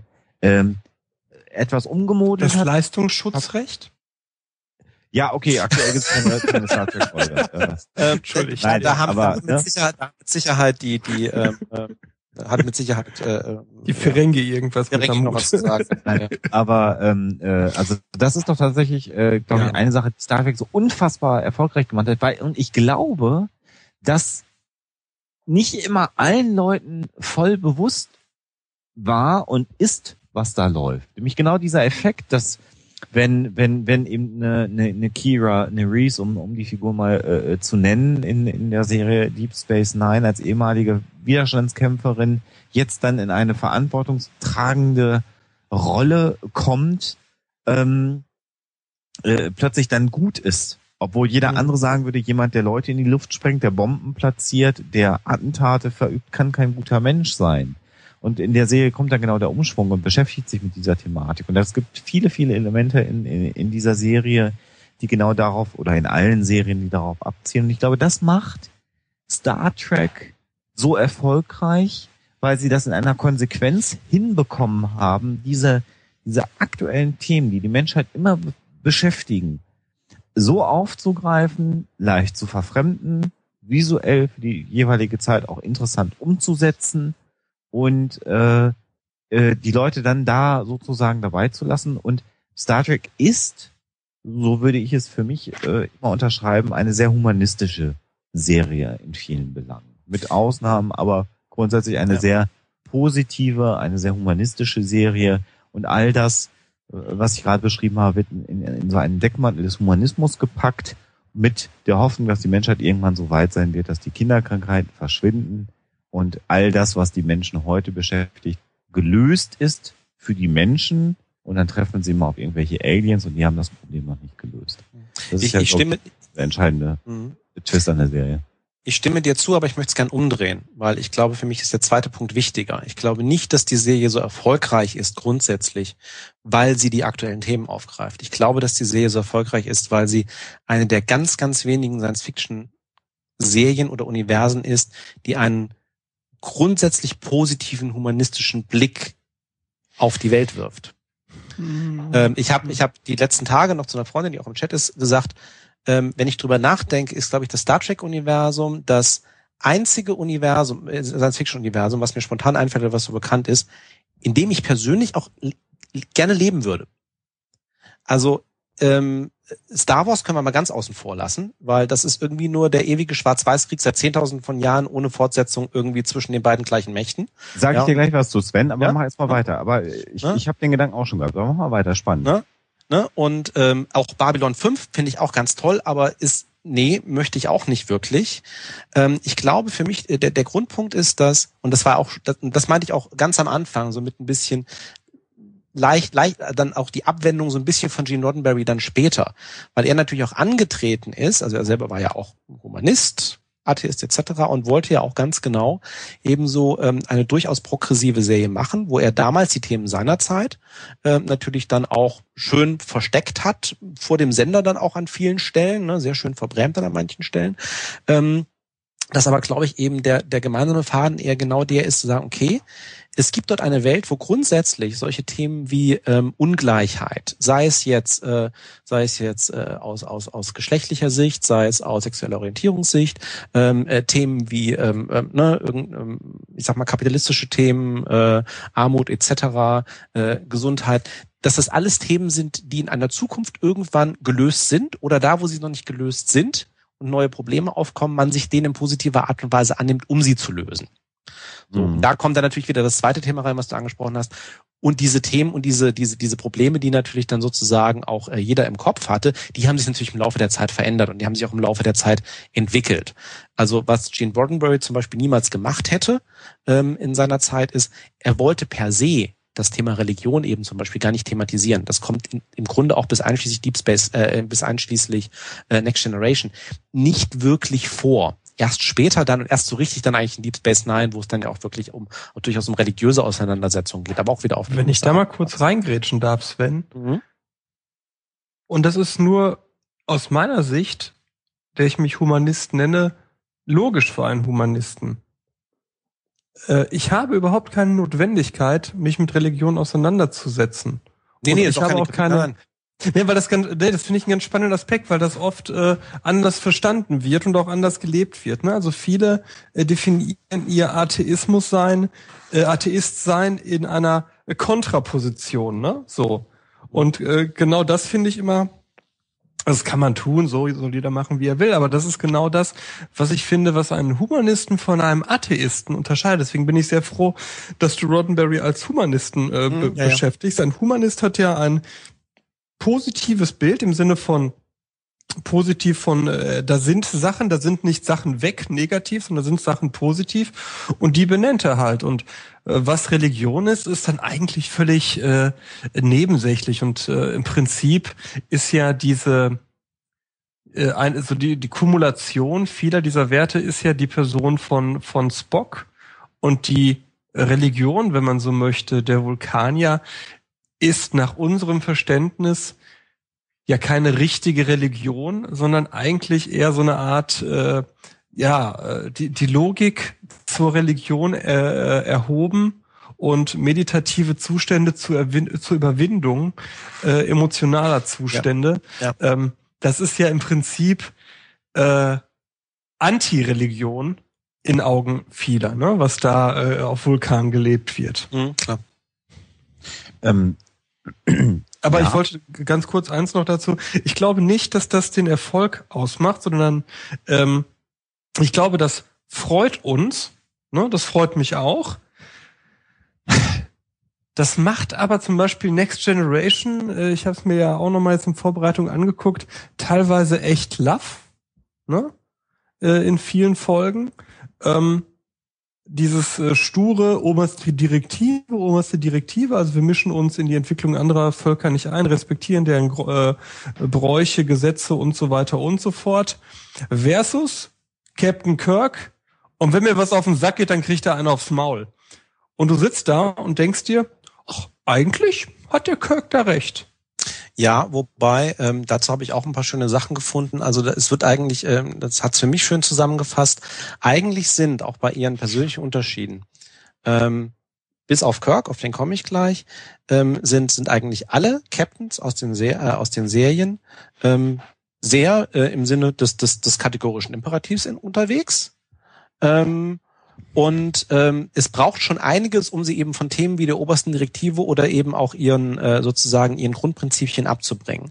Kirk ähm, sticht ein bisschen raus und das hat so ein bisschen zwei Gründe. Das eine ist tatsächlich, dass Kirk ist ein bisschen pragmatischer, weil grundsätzlich hat er auch diese oberste Direktive beziehungsweise hat er eben auch diesen diesen Ansatz im Kopf, aber er wägt dann ganz genau irgendwie dann in Anführungsstrichen. Also man sagt, er ist natürlich dann sehr äh, irgendwie äh, emotional möchte man jetzt nicht sagen, ähm, Doch. aber doch, ja, schon, ja, genau schon. Ja, also er kommt emotional rüber, aber es ist einfach, ähm, wenn er halt wirklich sieht, dass äh, dort was äh, ganz grundsätzlich im Argen liegt, dass er dann eben auch handelt. Ähm, und ähm, jetzt muss man natürlich auch dazu sagen, dass die klassische Serie auch gegenüber den anderen Serien einen wesentlichen, in Anführungsstrichen, Nachteil für Gene Roddenberry auch hatte, weil ähm, in der klassischen Serie wurden ähm, die äh, Folgen sozusagen also von unterschiedlichsten Autoren geschrieben, die auch sozusagen ihre Stories gepitcht haben, auch an den Sender etc. Und die Roddenberry immer nur so versucht, einen gewissen Rahmen zu halten. Aber es war nicht so, dass er also einen großen Einfluss darauf ausüben konnte, wie die, dass, dass da ein Gesamtzusammenhang besteht. Es war sehr stark wirklich so ähm, die Story der Woche, die da erzählt wurde, auf die er mehr oder weniger Einfluss als Showrunner hatte. Was später natürlich dann äh, bisschen anders aussah, nachdem das Ganze dann erfolgreicher geworden ist. Ähm, deswegen äh, hast du auch gerade in der klassischen Serie ist das zum Teil auch mit der Charakterisierung dann auch der Figuren noch relativ inkohärent. Gut, später dann auch noch, also vorhin fiel es auch schon im Chat, also jeweils die ersten Staffeln, ähm, auch von Next Generation oder auch von den anderen Serien, sind sowieso immer ganz grausam, bis die Schauspieler sich reingefunden haben, bis man so die Ecken und Kanten dann auch zum Teil mal dann mal ordentlich entwickelt hat, dann auch von den einzelnen Figuren, ähm, mal von den Kostümen irgendwie in der ersten, zweiten Staffel von Next Generation abgesehen. Ähm, furchtbare 80er Jahre. Aber ähm, da hat, da hat Kirk auch schon eine andere Qualität irgendwie in der Handlung. Und das ist ne, einerseits eben auch der so ein bisschen der Zeit, aber auch ein bisschen der Produktion geschuldet. Naja, wobei, also, also Star Trek 87, Next Generation, die war aber auch schon, also ich meine, das ist einfach auch schon motherfucking ein paar Jahre her. Ne? Klar, also, natürlich, um Gottes ne? Willen. So. Also ich fand das damals, als ich das das erste Mal gesehen habe, hat mich da schon auch ein Stück weit geflasht mit diesen Tablet-PCs, die die da natürlich. in sich rumgetragen haben und so. Also das war auch sehr Guck dir das iPad an. sein. Ne? Ja, genau. Also, aber das, das ist noch ein anderer Aspekt. Ähm, äh, ganz kurz, um das der Vollständigkeit halber hier zu erwähnen, uh, The Original Series mit Captain Kirk. Man muss natürlich sagen, Roddenberry hat ja auch so Dinge wie Rassentrennung natürlich Absolut. auch ja, klar. Serie. Ne? Er hat den Kalten Krieg aufgelöst in der Serie. Der Waffenoffizier auf dem Schiff war ein, ein, ein Russe. Also klar war das natürlich sehr, sehr innovativ und sehr ungewohnt für das amerikanische Publikum. Ähm, Star Trek ist auch, wie viele andere Serien um äh, den Vietnamkrieg herum entstanden. Das ist sicherlich auch eine Thematik. Wie geht man mit Gewalt um? Ähm, äh, aber Da hat sich auch die Einstellung der Serie übrigens äh, ganz deutlich geändert. Kann man Ändert, schon nachzeichnen genau. an drei Folgen. Ja. Genau. Aber Sven, du hast das gesagt und ich habe das früher auch immer gesagt. Du hast gesagt, äh, Star Trek ist das einzige Universum, Science-Fiction-Universum, in dem ich leben möchte. Ich, ich würde dir gerne an der Stelle mal die Frage stellen, wo würdest du dich im Star Trek-Universum denn sehen? Du meinst jetzt, welche, welche, welche, welche Rolle würde ich mir selber zugestehen in diesem Universum? Und ich spreche jetzt nicht von der Serie. Ich spreche vom Universum. Ganz bewusst spreche ich von dem Star Trek Universum. Wir sind jetzt im Jahr 2300 Schlag mich tot. Das ist 2400 Schlag mich tot sein. Das, die Menschheit hat sich so entwickelt. Es gibt eine United Federation of Planets. Wo bist du? Ich sag dir gleich, warum sind wir, so sind wir denn auf der Erde in deinem Szenario grundsätzlich ist, oder sind wir das ihr könnt, sein, das, ihr könnt sein, wo ihr wollt. Ihr seid im Universum, okay. aber ich, mich würde mal interessieren, wo ihr euch in diesem Universum seht. Ich sag nachher, warum, warum ich die Frage so stelle, wie ich sie stelle. Also ich weiß, wo ich mich sehe, aber Sven war gefragt. Wenn Sven noch überlegen möchte, darfst du auch gerne erst. Ja, wenn du, wenn du schon reinspringen möchtest. Äh, auf Romulus. Okay, als was? Als Romulaner. Okay. Okay. Reicht mir nicht, aber ich sag dir nachher, warum es mir nicht reicht. ähm, ich, wenn ich jetzt in Anführungsstrichen nah an der Serie bleiben würde, auch äh, durchaus als äh, Mensch, aber entweder so ein bisschen äh, Rolle Ciscos Sohn dann später, also auch wirklich Journalist oder ähnliches, ähm, oder tatsächlich auch in, in einem, in einem äh, wissenschaftlichen Bereich. Ähm, ja, ob jetzt irgendwie Sternenflott oder nicht, äh, wäre relativ egal. Okay, das ist nämlich meine entscheidende Frage. Ähm, Und du, Alexander? Äh, ich würde mit Sicherheit irgendein Nerd auf der Erde sein. Ähm, vielleicht in der Medienbranche, weil wenn du auf Geld nicht angewiesen bist und noch dein, nach deinem persönlichen Dünken Gusto arbeiten kannst und nur das machen kannst, wo deine Talente liegen, dann wäre das sicherlich mein Talent. Aber die entscheidende Frage, die nämlich dahinter steckt, ist, die viele Leute vergessen bei Star Trek ähm, wer auf der Enterprise oder sonst wo rumfliegen möchte, muss dem Militär. Militär ist Militär. Ja, klar. Ja, ja. Muss bereit sein, sich dem Militär zu verpflichten. Äh, das finde ich eine ganz spannende Geschichte, die ganz oft im Star Trek-Universum nämlich ausgeblendet wird. Deswegen habe ich die Frage so komisch gestellt. Mhm. Äh, bei dir, Sven, fand ich das jetzt ganz spannend, dass du gesagt hast, Journalist oder im wissenschaftlichen Bereich. Ähm, gut, das also, ist die Frage, ob du, ob du der Star beigetreten wärst oder nicht. Genau. Aber ich, ich muss dir zustimmen, weil also genau den Gedanken mit der Standfahrt hatte ich auch schon mal, weil ich habe natürlich selber mich selber gegrinst, dass ich irgendwann mal dachte, bei meinem eher in Anführungsstrichen, also wahrscheinlich über das Staatsstrategie-Universum, äh, bei meiner persönlichen pazifistischen Einstellung, dass ich eine ich Serie, die eigentlich über eine komplette Militärorganisation spielt, äh, dass, äh, dass ich das so gut finde. Ähm, aber nun ist natürlich auch so, es ist nicht ganz richtig, was im Chat steht, so nach dem Motto, die, die da rumreisen, das ist die Starfleet. Ja, nicht nur dadurch, dass du ja im Grunde, äh, ne, zumindest auf der Erde, so wie es ja durchkommt, dann bei Next Generation, äh, das ganze Thema von wegen mit Geld und Reichtum etc. etc. eigentlich kein, kein, so, kein Riesenthema mehr spielt. Ne? Ferengi ist ein anderes Thema. Ähm, goldgepresstes Latinum.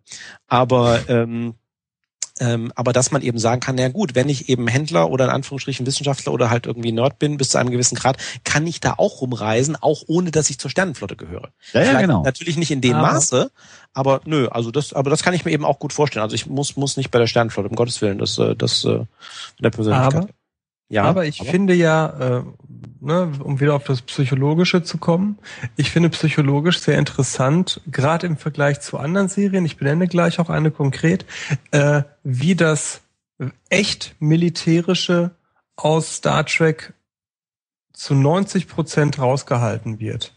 Ja, ja, klar. Ja, klar. Und zwar ist der, ist der Vergleich, den ich da ziehen möchte, Stargate. Ja. ja wenn man sich ja. die Stargate-Strukturen okay, angeht, das ist echt. Das ist echtes Militär. Ne? Wenn Richard Dean Anderson sagt, ich habe keinen Bock auf diesen scheiß nächsten Planeten und eigentlich sollten wir alle Aliens, die da rumrennen, einfach abknallen. Warum? Weil es Aliens sind. So. Ne?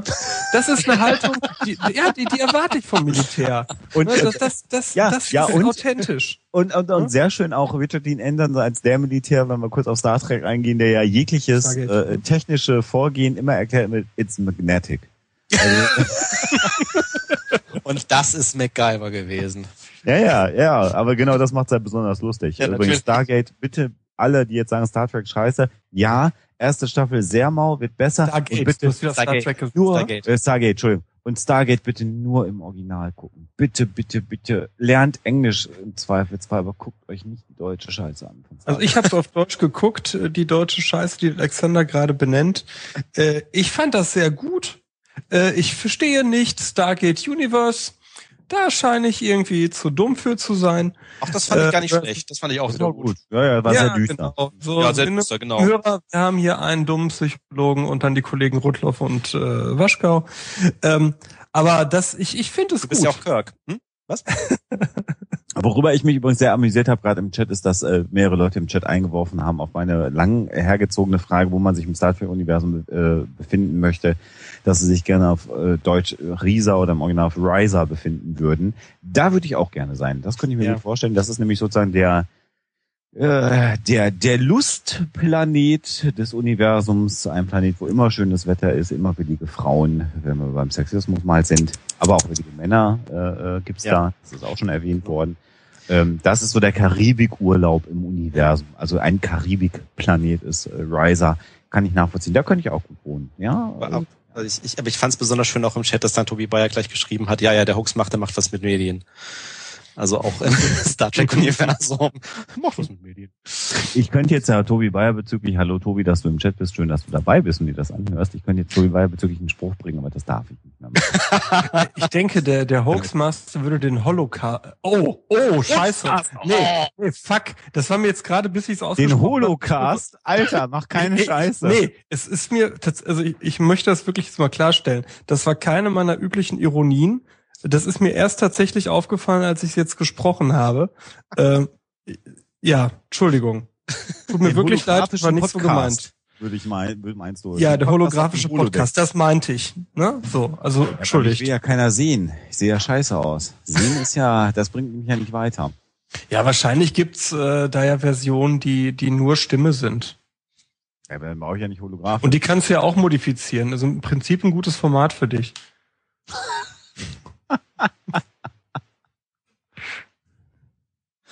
Und auf einmal sieht man einen Strohballen durch äh, das Holodeck rollen. Ja. Das ist übrigens eine gute Ja. Gelegenheit, um vielleicht mal ähm, ein Strohball kleines Päuschen zu machen, einmal durchzuräuspern, einmal die, ähm, äh, einmal durchzulüften. Und da befüttern wir euch an der Stelle äh, mit einem Meme, was auch vor Star Trek nicht halt gemacht hat. Und wir sind in nicht ganz vier Minuten wieder bei euch, machen eine kleine Pause und ja, ja, ihr hört schon, was jetzt gleich kommen werdet. Bis gleich.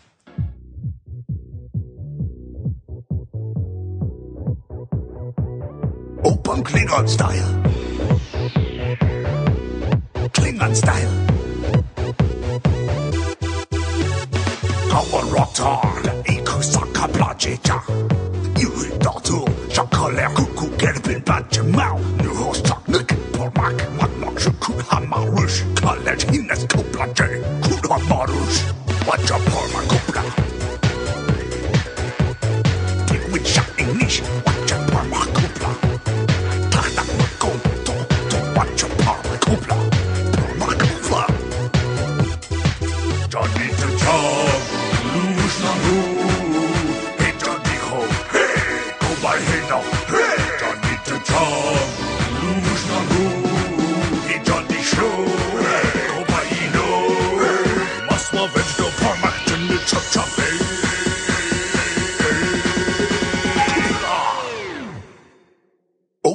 Klingon style. Klingon style. Oh, oh, oh, oh. Open Klingon style. Klingon style. Oh, oh, oh, oh. Open Klingon style.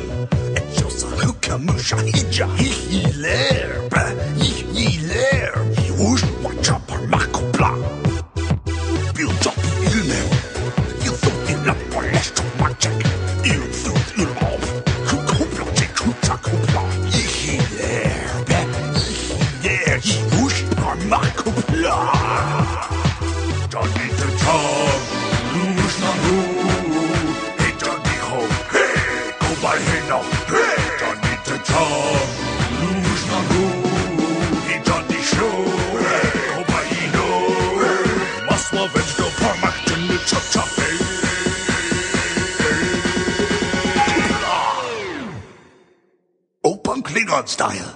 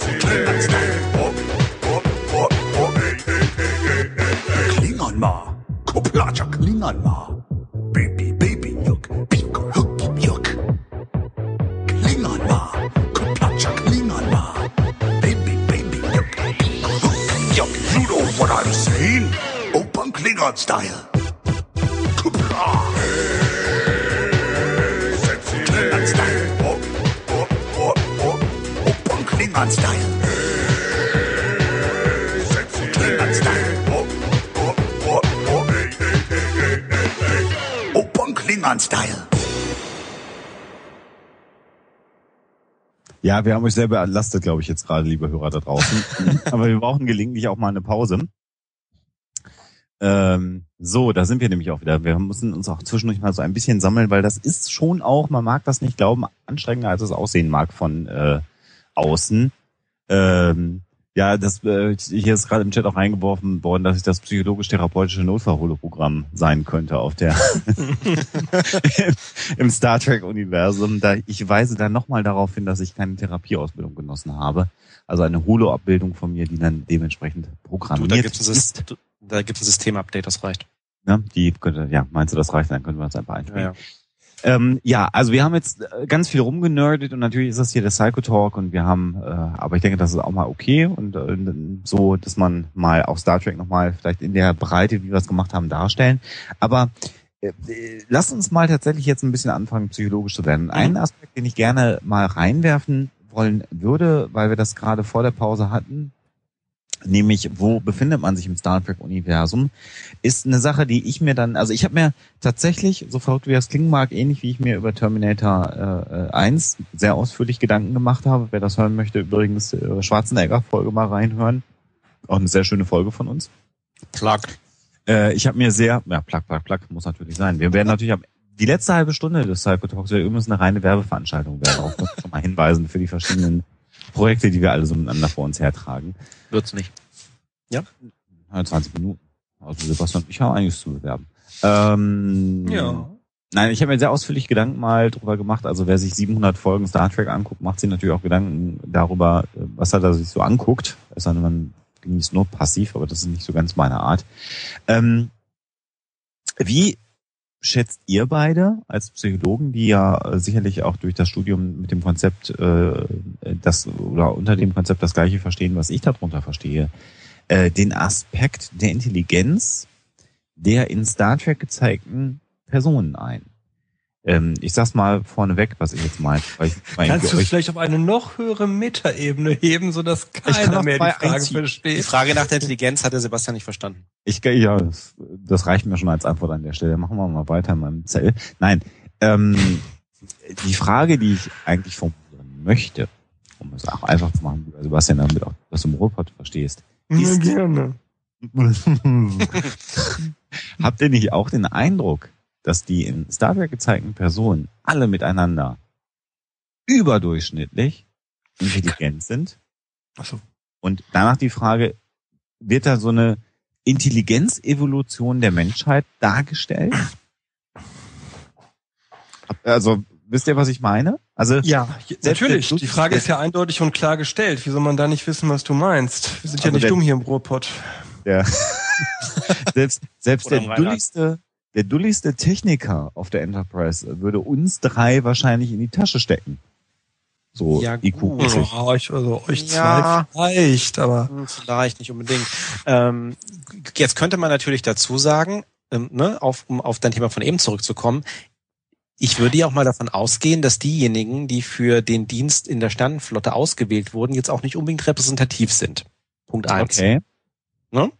Äh, Punkt zwei, äh, leider, wenn ich jetzt so drüber nachdenke, gibt es irgendwelche sozusagen äh, eher etwas dümmlichen Charaktere. Da fällt mir prompt nur irgendwie Rom ein, der äh, Ferengi, der Bruder des von von Quark in Deep Space Nine, äh, der halt so, aber ne, der hat auch, mein, der, letztendlich, der ist auch nicht unclever. Ne, der ist halt clever, der ist jetzt nicht im eigentlichen Sinne intelligent. Der ist bauernschlau. Der ist bauernschlau. Ne? Ja. Also, Ja, ja. Ähm, aber tatsächlich, ansonsten, also also äh, ja, ist wieder die Frage, wie definierst du Intelligenz, weil ich natürlich irgendwie äh, es schon sehr viele Charaktere gibt äh, auf beiden Seiten, sei es Menschen oder Aliens, die schon eine sehr eingeschränkte Sichtweise der Welt haben und jetzt nicht unbedingt sonderlich zugänglich für neue Informationen sind. Ja, aber Also- ich finde, das, das hat ja was vielleicht mit Reflexionsfähigkeit Also zu tun. ich, ähm, ich äh, würde das viel kürzer beantworten wollen. Ja. Die Leute bei Star Trek sind im Durchschnitt intelligenter als die Leute heute. Sie sind gebildeter. Wir reden jetzt über die Star Trek-Besatzung, ne? So was auf der Erde an sich los ist, da kriegt man ja recht wenig mit, aber die Ja, ja, Leute sind gebildeter, gebildeter, sind gebildeter, würde ich auch sagen, als die Leute, die ähnliche Führungspositionen bei uns im Militär wahrnehmen. Ähm, und die, die, der Anwuchs der Intelligenz, das, ähm, du nanntest das, glaube ich, gerade äh, einen evolutionären Prozess. Da, ich sträube mich da vor evolutionär, weil dafür ist der Ja. Zeitraum einfach zu kurz. Aber äh, das ist, äh, denke ich, genau dasselbe wie die Intelligenz, die wir heute im Durchschnitt haben, sicherlich höher ist als die Intelligenz im 14. Jahrhundert. Und darunter verstehe ich äh, Verarbeitungsfähigkeit, darunter verstehe ich kognitive Prozesse. Ähm, und das, denke ich, äh, hat mit der Veränderung der Umgebung und den Erfordernissen zu Mhm. tun. Mhm. Ja, Mhm. ich würde zweierlei sehen. Also genau. Also das, das zum einen, also ne, genau die gleichen Beispiele, die man jetzt auch schon hat. Also das, was wir auch im Zusammenhang mit Spielen äh, erwähnt hatten im Podcast, dass man ja jetzt auch schon durchaus ähm, Fertigkeitseffekte von Computerspielen und Videospielen sieht, einfach weil es eine Trainingsfrage ist. Ja, was auch äh, in den Teilbereichen dann auch durchaus Auswirkungen auf sozusagen unsere klassischen Intelligenztests haben kann äh, oder hat. Ähm, und äh, das andere ist wirklich auch das Thema wiederum Differenzierung zwischen Intelligenz und Bildung weil ich natürlich schon glaube, Mhm. dass ne, in das vieles von dem, was wir natürlich sehen und was wir reininterpretieren würden in, äh, in eine höhere Intelligenz oder eine gewisse, Ge ich sag mal, geistige Überlegenheit äh, sozusagen von den Charakteren in dem Universum ist äh, klar natürlich. Die sind ein paar hundert Jahre weiter, die haben, die setzen sich mit Technologien auseinander, die sind alle neu für uns, aber für die nicht. Ja, ähm, und natürlich auch die Zugänge zu Bildung und was, was, was weiß da der Durchschnittliche, könnte man jetzt rumphilosophieren, glaube ich, wird natürlich auch anders aussehen. Insofern, also für mich, für mich ist sozusagen der, ähm, mir war das, mir war diese Frage nie so auffällig, weil ich auch glaube, dass der Sprung nicht so groß ist. Also ich habe jetzt nicht gesagt, so, boah, sind die alle wahnsinnig intelligent. Also, Mhm. nö. Das, Das- stimmt. Okay.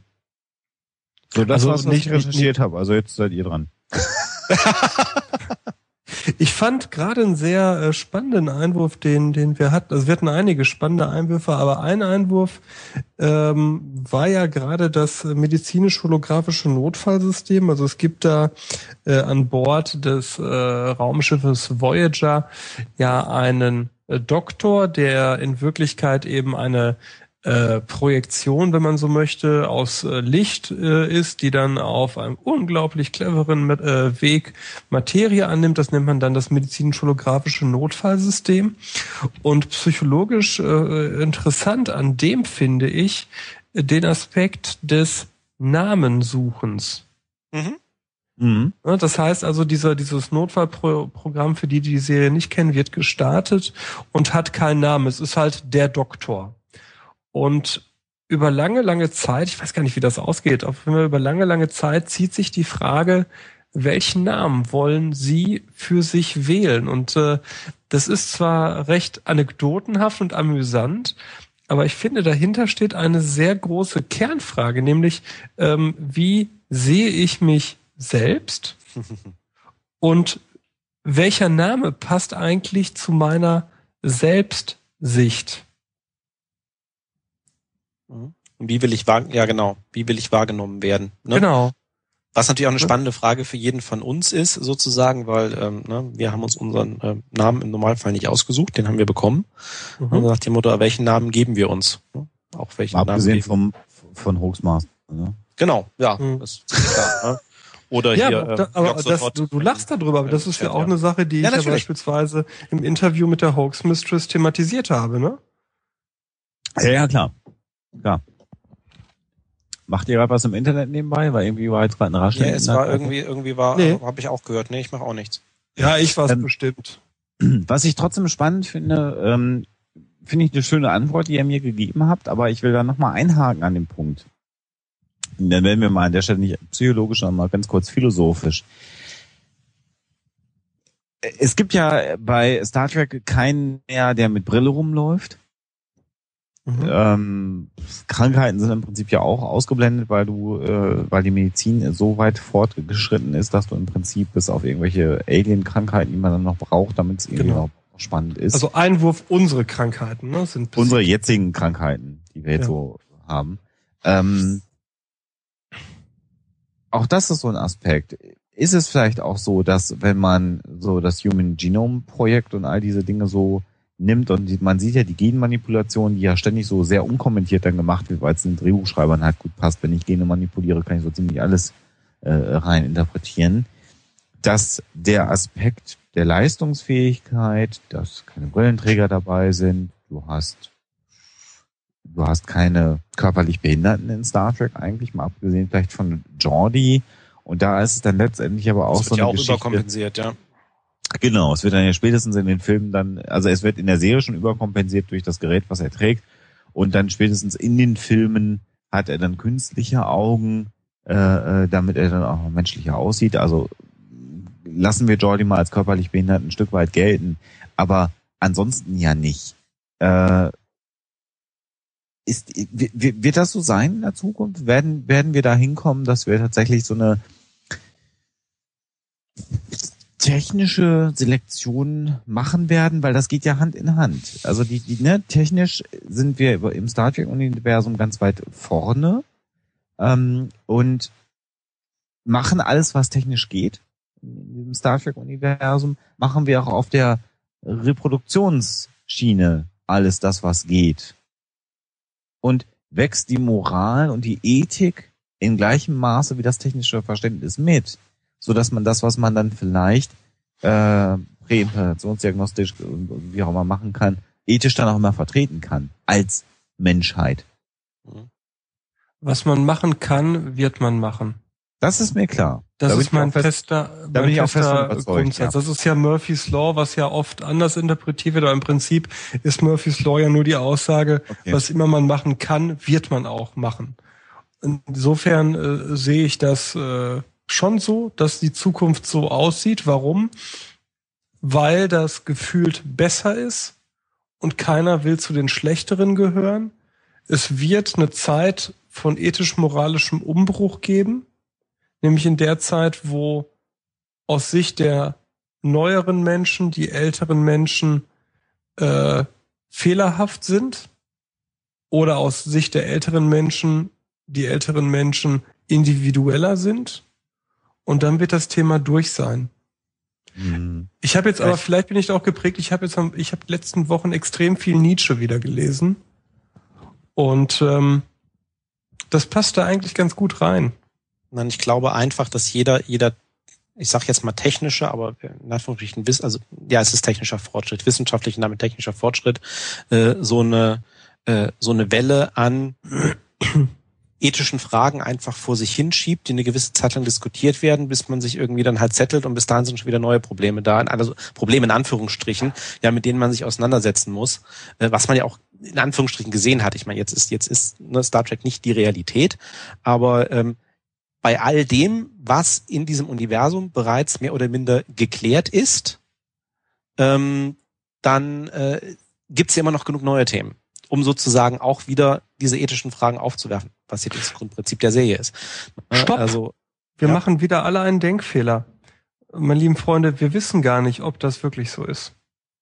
Wir, wir, wir legen jetzt die Enterprise, die Sven zu Recht ja als äh, äh. Creme, äh, nee, als so. ähm, als, na sagt mal bitte, als, als Selektion der Besten, äh, ja, Der Best- zu Recht der Best- benannt der hat. Best- So, wir wissen nicht, ob es nicht auf der Erde sowas gibt wie bei uns die Amish, die mit, mit allen äh, körperlichen Gebrechen und Fehlbildungen noch leben.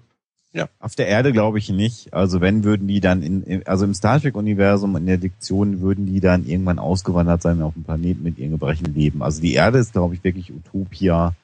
Äh, Ja, oder gerade nicht, weil sie die Erde als ihren Heimatplaneten nicht verlassen, sondern in geschützten Reservaten so leben wollen, wie ihre Urväter immer gelebt haben. Das wird aber in der Serie an verschiedenen Stellen anders dargestellt.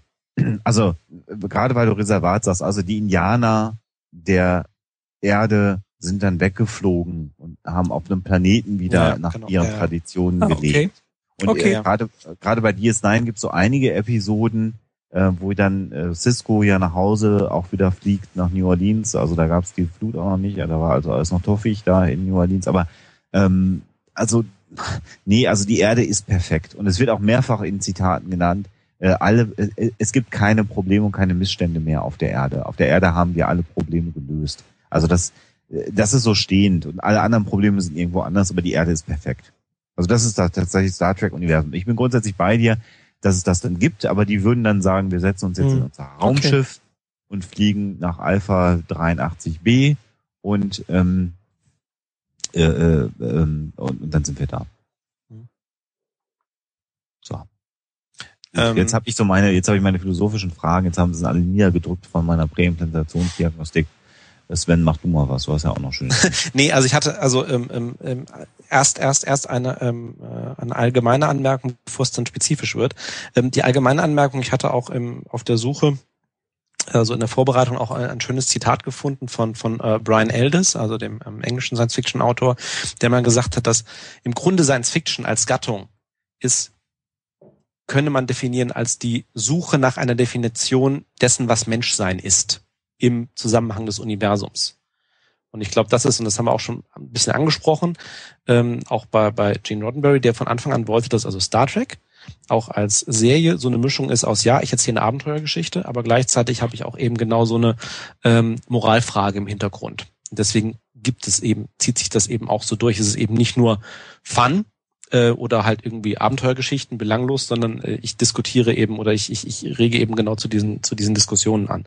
Und das, was auch Sebastian vorhin gesagt hat, von wegen Identitätssuche des, des, des äh, holographischen Notfallprogramms auf äh, Voyager, das ist ja auch das, was sich genau durch die Serien durchzieht. Mehr Mhm. oder weniger stark durch die Charaktere, wo man sagt, okay, wo, wo sind die sozusagen die größten Identitäts- beziehungsweise Reibungsflächen zu dem, was Menschsein ist? In der klassischen Serie war das natürlich Spock, weil das war einfach der Alien sozusagen, der Außerirdische und ja, ne, in Anführungsstrichen mehr oder minder rein rational versus Emotion, diese Frage. Ähm, das war in Next Generation erstmal Data natürlich als Android. Voyager war dann sozusagen dann noch die logische Fortsetzung, wo man sagt, also noch nicht mal irgendwie sozusagen ein künstlicher Mensch oder ein Androide, sondern sogar ein, ein virtuell, ein Programm, ein, letztendlich ein reines Computerprogramm, auch ohne Körper eigentlich an der Stelle, was seine Identität sucht. Und das war auch, was ich dann so meinte mit ähm, ein Grund, warum Deep Space Nine für mich mit so eine, also wollte schon noch kurz sagen, klar, Seven of Nine als Borg, äh, als Charakter, also äh, auch, ne, wie weit ist sie eigentlich Mensch? Natürlich ursprünglich ein Mädchen gewesen, das von den Borg äh, assimiliert wurde, jetzt sozusagen Mensch-Maschine äh, ist und jetzt sich wieder einfindet sozusagen in eine menschliche Umgebung. Ähm, aber Deep Space Nine für mich auch deswegen so viel so spannend ist an vielen Stellen, weil es kaum eine Figur in Deep Space Nine gibt, die nicht diese Projektionsfläche liefert.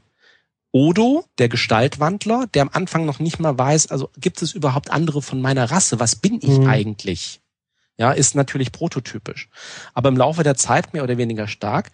Man hat in Deep Space Nine ähm, Dex als Wissenschaftsoffizier, in der Serie erstmal Gisea Dex. Das Besondere bei Dex ist eben, sie gehört einer Rasse an.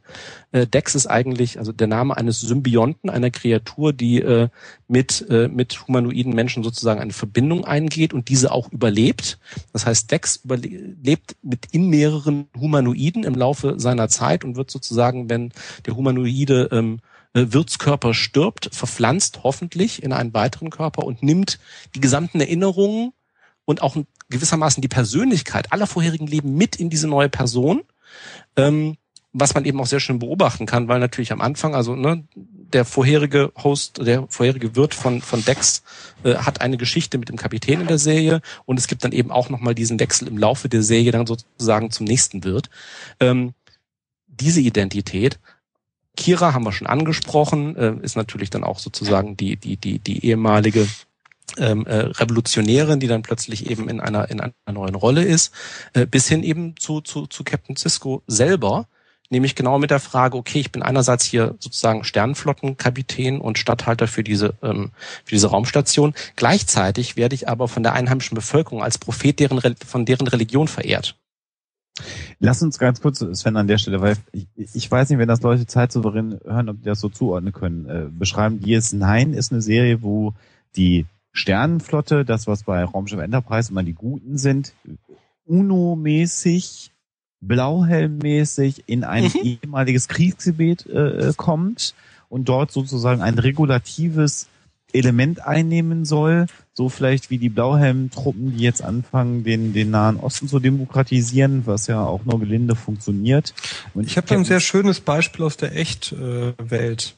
Ja, das ist so, wenn äh, in Nordirland statt der britischen Besatzung die Blauhelme reingegangen wären. Ja. Das wäre Ja. das, das wäre genau das gewesen. Du hast auf einmal Mhm. ehemalige äh, IAA Freiheitskämpfer Schrägstrich Terroristen. Du hast auf einmal das verhasste, äh, die die Reste des verhassten äh, britischen Regimes. Äh, und du hast Leute, die versucht haben, für Drittstaaten wiederum Einfluss zu nehmen. Das ist ein schönes Beispiel, ja. So muss man sich die DS9 vorstellen, ja. Und, und äh, die genannten Personen, also Kira, die ist die, die IAA-Widerstandskämpferin, die jetzt in die politische Verantwortung genommen wird. Cisco ist der Anführer der Blauhelme, der UNO-Truppen.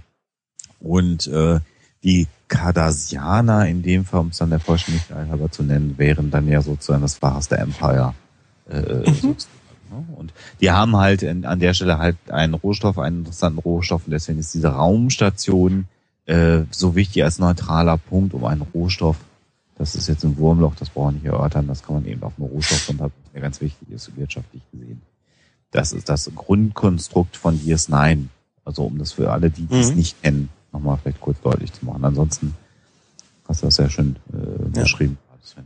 So, ambivalente, weil wir Garak auch vorhin schon erwähnt hatten, auch als Figur von Deep Space Nine, weil der natürlich ne, sozusagen genau äh, auch mit seiner Identität, ja, das ist ein Schneider auf der Raumstation, der gehört halt zu der verhassten alten äh, Besatzerrasse, aber ist da quasi, ist auch Flüchtling von seinem eigenen Volk, wo am Anfang gar nicht klar ist, warum eigentlich.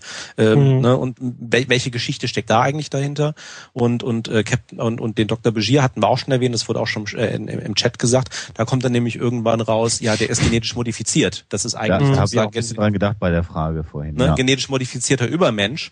Ja, ähm, also da, da, da trägt so jeder irgendwie so sein, seine Identitätsfrage mit sich rum. Dann haben Ähm, wir den ja. Barbesitzer, mir ist gerade der Name äh, kurz Quark, entfallen. Quark. Quark. Quark. Da eine spannende Frage. Die, die äh, Rasse von Quark zeichnet sich ja durch extreme Geschäftsamkeit aus. ja. Mhm. Wenn wir die übersetzen wollten in unsere Welt, was Äh. ist das dann? Occupy Quarks, nein. Ähm, hm. Es ist schwierig, ne? Man ist bei, bei schlimmen. Klischees. Nee, das ist Ähm, aber die passen alle nicht. Man ist ganz schnell dabei zu sagen, amerikanischer Turbokapitalismus, Neoliberalismus, aber all das Passt ist alles es nicht, eigentlich. Eigentlich Nee. ist Das es ist all das nicht. Ich, ich bin immer bei der Schweiz. ich stelle Also- mir, stell mir gerade die Ferengis in den Alpen vor, ja. Also Ferengi. Prime als, als, als, als Schweiz. Zürich. Ja, von der Klischee. Wir reden über Klischees, ne? Wir reden über. Klischees, wir reden über Vorurteile, die strukturieren. Äh, vieles davon finde ich. Äh, Ja, und halten Also sich das, mit allen neutral, weil sie wollen ja ihre Geschäfte machen. genau. Die haben ja mit keinem wirklich Stress. Also als Volk jetzt, ne? So. Auf Aber es mag sie auch keiner, ne? Ja. Nee. Und sie machen fragwürdige moralische, äh, moralisch aus unserer Sicht fragwürdige Sachen, die aber ihrem festen Kodex entsprechen. Ja. Die handeln ja nicht beliebig. Auch das finde ich übrigens sehr spannend bei den Ferengi. Ne? Man wäre ja sehr schnell dabei, den Ferengi ähm, Boshaftigkeit zu unterstellen. Aber es wird ja in vielen Folgen klar, nein, so ist es nicht. Sondern sie halten sich ganz klar an ihren moralischen Kodex. Ja, sie haben da ein anderes Moralverständnis. Das ist Genau. ganz wichtig. Genau. Das ist eine andere Kultur, ein anderer Kulturkreis, der eine andere Moralvorstellungen hat. Ja, das ist eine gute Übung für die Menschen. Also ähm, nicht Urteil, weil etwas anders ist, sondern zumindest mal den Versuch machen zu verstehen, warum das andere anders ist und warum, wie das andere tickt. Äh, ja, ja, also das ist sicherlich ein ganz spannender Effekt. Der da Noch ein gerade im Chat, ob es in der Schweiz verboten, Frauen verboten ist, Kleidung zu tragen. Das ist so. Ja, Ich finde dieses Lachen jetzt Ferengi-Frauen- gerade sehr sexistisch. Ich wende mich davon ab. Ja, ja, bei, den- gut, bei den Ferengi-Frauen ist es so, dass Ferengi-Frauen keine Kleidung tragen dürfen. Und wenn man dann die äh, Ferengis äh, wie die Schweizer, dann äh, das ist eine legitime Frage, die der Chat da stellt. Ähm, wenn, wenn du mir jetzt mit Sexismus kommst, Sebastian, muss ich dich natürlich fragen, was du von Seven of Nine hältst als Figur. Ähm, Ich wollte gerade tatsächlich, boah Sven, das ist jetzt wie abgeholt. Ich wollte gerade tatsächlich über Seven of Nine sprechen, weil ich glaube, dass neben dem, was du gerade, wie ich finde, völlig zu Recht benannt hast mit der Identitätssuche, die einen äh, exorbitanten Teil einnimmt bei Seven of Nine, da noch eine andere Facette reinkommt, die Ratings. Was? Entschuldigung, nein, also tatsächlich Seven of Nine wurde in die Serie reingeschrieben, weil nach zwei Staffeln die so am Boden war und man auch sagte, äh, Captain Janeway als Kapitän ist irgendwie zu trocken. Wir brauchen da eine äh, starke Frauengestalt, aber eben auch eine, die die Hauptzielgruppe, das heißt die Männer zwischen 18 und 30 anspricht und deswegen ähm, wurde Seven of Nine da reingeschrieben. Entschuldigung. Ähm, also- Nee, ist okay. Ja, ne? spannend, weil passt auch zu der Frage, die gerade aufkam, wer, wer guckt, wer guckt sich sowas an. Ähm, was ich aber eigentlich sagen wollte, ist, dass Seven of Nine eigentlich eine sehr klassische Science-Fiction-Figur ist, weil sie die gute alte Kommunismus oder Nicht-Kommunismus-Frage stellt, nämlich wie viel Individualität ist gut und was ist eigentlich so schlimm daran, in einem Kollektiv äh, völlig aufzugehen? Mhm. Ne? Das finde ich, äh, ist neben dem von dir zu Recht benannten individualpsychologischen, das sozialpsychologische, Mhm. wollen wir wirklich in einem glücklichen Kollektiv leben? Das ist ein schöner Aspekt. Den habe ich, den habe ich tatsächlich so nicht auf dem Schirm gehabt, obwohl der eigentlich schreit der einen ja an, ne? Ja, klar. Ähm, muss ich gerade mal wirken lassen. Ähm, aber Dead Air ist auch ganz, ganz schlecht im, im, im Audio-Business. Also Seven of Nine, ich finde das, ich finde das ja sehr amüsant. Also die, die, die Figur ist für mich völlig over the top. Mhm. Ähm, was ich äh, an, an Seven of Nine ganz, ganz spannend fand, ähm, neben dem Aspekt, den, den Sebastian jetzt gerade reingeworfen hat, auf den muss ich gleich mal gedanklich noch ein bisschen drauf rumkauen, ähm, ist, wie unfassbar diese Figur polarisiert hat. Und zwar in, in meiner Wahrnehmung Männer und Frauen gleichermaßen. Ähm, und es gab äh, ne, die Frau mit den dicken Tüten, äh, die alles besser weiß, ja, also irgendwie, also oder, oder die sonst auch nichts gebacken kriegt. Andersrum, die Frau mit den Tüten, die eigentlich total scheiße ist und gar nicht in die Serie passt. Und High Heels irgendwie eingearbeitet hat in ihren Ja. Körper, Ja, ja, ja, ja. finde ich immer wieder am lustigsten, ehrlich gesagt, an der Figur. ähm, äh, und sich da furchtbar drüber aufgeregt haben. Ja, und, äh, Sexismus pur. Und auf der anderen Seite äh, diejenigen, die gesagt haben, wieso?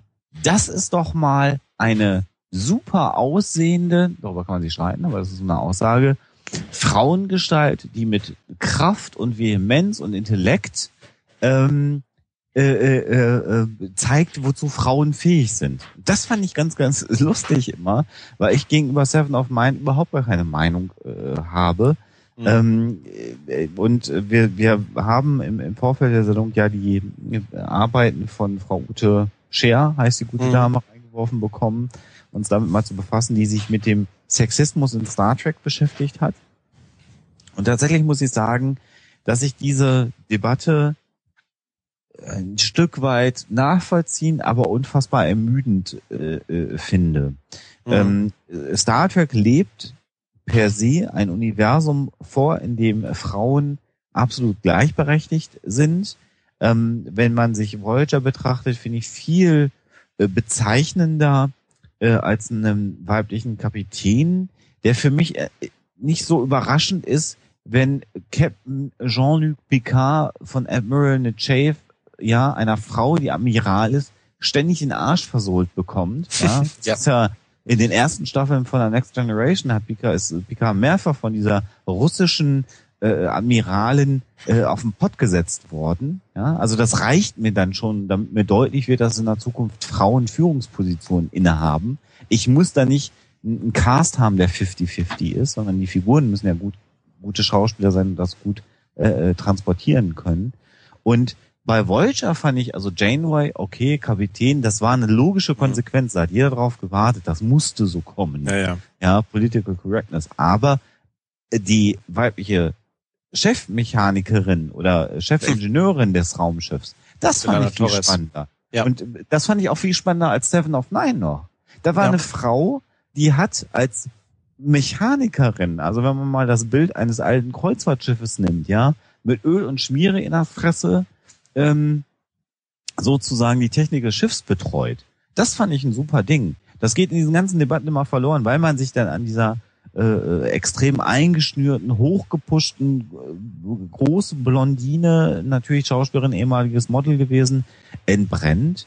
Aber ich, ich, ich, ich finde, ich muss nicht 50 Prozent Frauen, wenn ich, wenn ich zehn Schauspieler habe, die einen, die einen Regular Cast da sehr machen, dann müssen nicht zehn davon, äh, fünf davon Frauen und fünf davon Männer sein, damit Gleichberechtigung gelebt wird. Also, Also ich mache mich hier vielleicht wieder mal unbeliebt, äh, was Sexismus angeht.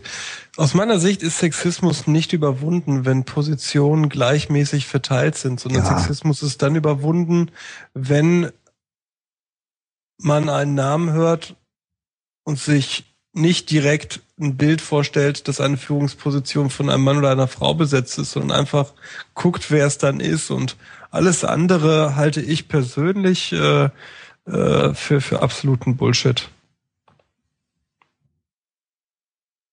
Hallo? Bin ich rausgeflogen? Nee, nee. ich habe gerade, nee, ja, Ab und zu muss man über die Beiträge seiner mit, mit, mit, Podcast ja auch nachdenken. Ähm. Wobei, also, also ich, ich, ich glaube bei beiden, also, also Thema, Thema, Thema äh, Geschlechterforscher, also auch äh, äh, äh, Belana Torres irgendwie, ähm, weil es auch im Chat gesagt wird, den Gedanken hatte ich auch gerade. Ähm, nun muss man natürlich dazu sagen, ja, kann man gleich wieder ankommen, aber die wurde ja auch sehr männlich dargestellt, die war ja auch Klingonin und auch eher handfest und jetzt nicht so weiblich. Also da wird man auch wieder irgendeine so befinden. Ähm, Ja, aber weißt du, ich kenne Ja, auch, aber ich weiß kenn genau, was du meinst. Frauen, Entschuldigung, ganz kurz, ich kenne aber auch Frauen, die Frau sind und aber auch auch eher herb sind und Ja, eher natürlich. männlich sind. Die gibt's Natürlich. doch auch. Also, natürlich. weißt Also du, wisst ihr, da- da würde ich erwarten, dass diejenigen, die Sexismus schreien, dass die einfach einmal positiv abliefern, wie denn ihrer Meinung nach eine Frau sich so verhalten darf, dass sie nicht direkt die Sexismuskeule auf den Kopf kriegt. Denn was der Sven gerade sagt, ist genau richtig. Ne? Ist eine Frau äh, eher so, wie wir männlich zuschreiben, was ja eine sexistische Zuschreibung ist. Ist eine Frau so, schreien wir Sexismus oder nicht wir, wir drei sowieso nicht. Schreien Leute Sexismus, weil äh, das ist ja keine echte Frau. Ist eine äh, Frau äh, figurbetont beispielsweise und äh, gibt sich sexuell äh, aktiv, schreien Leute Sexismus, weil die ist ja sexuell äh, auf eine vielleicht devote Art aktiv. Ist sie das wiederum nicht, heißt es wieder, ja, da ist ja auch wieder so ein halber Kerl. Ist eine Frau damit zufrieden, nicht Captain der Voyager zu sein, sondern beispielsweise äh, Counselor zu sein, äh, dann heißt es wieder, ja, Sexismus, Rollenklischee erfüllt. Also vielleicht einfach mal an die Leute, die da draußen so schnell Sexismus schreien, definiert ihr doch einfach mal, wann ihr nicht Sexismus schreien würdet und dann gucken wir, ob es solche Frauen überhaupt geben kann oder ob das nicht wirklich sexistisch ist. Also ich fand das Star Trek-Universum an der aus. Stelle nochmal äh, sehr ausgeglichen und finde die Darstellung der Zukunft da schon auch gut, sehr, sehr, sehr gut. Und ich, ich finde, Emotionalität wird da beiden Geschlechtern äh, zugestanden. Also da heulen Ja. Kerle genauso wie Frauen heulen, äh, was ich, was ich sehr, sehr gut finde. Und ich finde, und ich komme noch mal auf den Punkt zurück, den, den du äh, vorhin schon ausgeführt hast, äh, Sven und, äh, und Sebastian, du mit dem, mit dem Doktor. Was ich bei allen Star Trek Serien ja äh, ganz entscheidend finde, die, die eine Figur in der Serie, unabhängig davon, ob die Mann oder eine Frau ist, ähm, die Mensch sein und ungeschlechtlich, sondern Mensch sein möchte oder eben nicht Mensch ist, aber Mensch sein als Nicht-Mensch von außen betrachtet. Mhm. Ähm, und, und das finde ich ganz, ganz spannend. Und, und da geht's ja nicht darum, äh, auch ähm, ne, Rollenklischees zu verstehen, sondern es geht, Mhm. Wenn du, wenn du, wenn du Spock, Data ähm, und äh, den Doktor, den Hodo-Doktor nimmst, ähm, zu Paul bei der bei der letzten Enterprise-Serie möchte ich mal rausnehmen. Also da war Mhm. für meinen Geschmack keine Figur dabei, die Mensch sein wollte, so ausdefiniert wie in den anderen Serien, weil es wahrscheinlich auch abgefrühstückt war. Aber so die drei, ähm, für mich wollten wirklich wissen, was, was Mensch sein ist. Und das finde ich ein ganz, oder hat mich auch immer fasziniert. Und das sind auch in der Regel die drei Figuren der Serien, die die meisten Sympathien gewonnen haben. Ich komme jetzt auf, auf DS9, auf Odo, den du gut Mhm. gefunden hast, Sebastian. Mhm. Aber Odo, finde ich, ist über das Menschsein dann irgendwann auch hinausgewachsen, weil er selber ja auch festgestellt hat, äh, ja, ich bin gar kein, also, also der war ja noch mehr nicht Mensch als alle anderen. Mhm. Ja gut, er hat, er hat halt seine Identität gesucht, ne? Und er wusste eben lange Zeit auch nicht, dass es überhaupt noch jemanden Genau, er äh, wollte von seiner Rasse gibt. genau, assimilieren, genau. Ja, genau. Ne, so, ja, ja, ja, klar. Also das ich suche halt ein Vorbild anders. und meine eigene Rasse habe ich nicht, bis die dann irgendwann dann eben auch auftauchte mit allen Vor- und Nachteilen und was ja dann auch letztendlich sozusagen auch dann der, der, ich will jetzt nicht Abschluss seiner Rolle war, aber ne, also das, dass er sich dann ja auch sozusagen äh, tatsächlich auch mit mit mit mit mit seiner Rasse dann äh, eben auch äh, eins geworden ist. gelingt es denn, das, das frage ich mich ernsthaft, gelingt es denn, die Antwort zu geben, was Menschsein ist? Also, das, das sind ja immer so kleine Facetten. Das Genau. endet ja, das endet ja meist darin, ähm, dass ja so ein bisschen, also ne, äh, ich zeig dir jetzt, was Familie ist, ne, als Data seine Ja, ja. Tochter baut. Mhm. Ja, ja. Äh, und, und das endet dann meist mit so einem mit, mit so einem Blick. Also ich finde ja Data ist unfassbar gut äh, in der schauspielerischen Leistung. Mhm. In dieser Nicht-Emotionalität. Das, das so Mhm. zu transportieren, in diesem Minimalismus, finde ich ja schauspielerisch genial, was Brent Spiner da abgeliefert hat. Ähm, aber diese Facette wird so, wird so bearbeitet. Und was ich mich immer gefragt habe, ist, hat die Figur, wenn du dann dabei bist, wenn man mal sagt, das ist jetzt real, hat Data da aus der Geschichte was wirklich gelernt? Hat er da verstanden, was Menschsein ist? Oder ist dir, ne, also äh, das, das habe ich mich immer gefragt. Gelingt das eigentlich? Oder ist Menschsein so komplex und so irrational, dass das gar nicht zu verstehen gibt, wenn man nicht Mensch ist? Oder was macht Menschsein überhaupt aus? Ist es die Irrationalität, die Menschsein ausmacht? Also Ich glaube, verhaltenspsychologisch ist es nicht greifbar, was Menschsein ausmacht, wenn du nicht Mensch bist. Und ich glaube, dass das auch der Grund ist, warum wir anderen Lebewesen Menschenrechte oder ähnliche Äquivalente vorenthalten. Weil wir fest davon ausgehen, dass wir so einzigartig sind in dem, wie wir sind und dass wir bei uns eine Tiefe annehmen, die wir bei Zuschreibung anderer Wesen, ich denke jetzt an, an Großaffen, ich denke an Delfine, äh, einfach äh, schlicht und ergreifend ablehnen und anders deuten, damit wir unsere singuläre Stellung in der biologischen Welt behalten dürfen. Was würde denn passieren, wenn es den Beweis für außerirdische Intelligenzen gibt?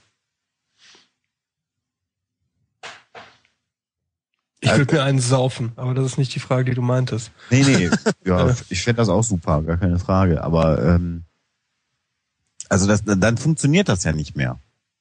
Ja, genau. Aber ihr- das, das, das ist, Ich das glaube, ist, genau dass. Hm? Entschuldigung, Sven. Ich wollte dich nicht unter. Nee, nee, na mach du. Ich habe dich jetzt schon zweimal unterbrochen.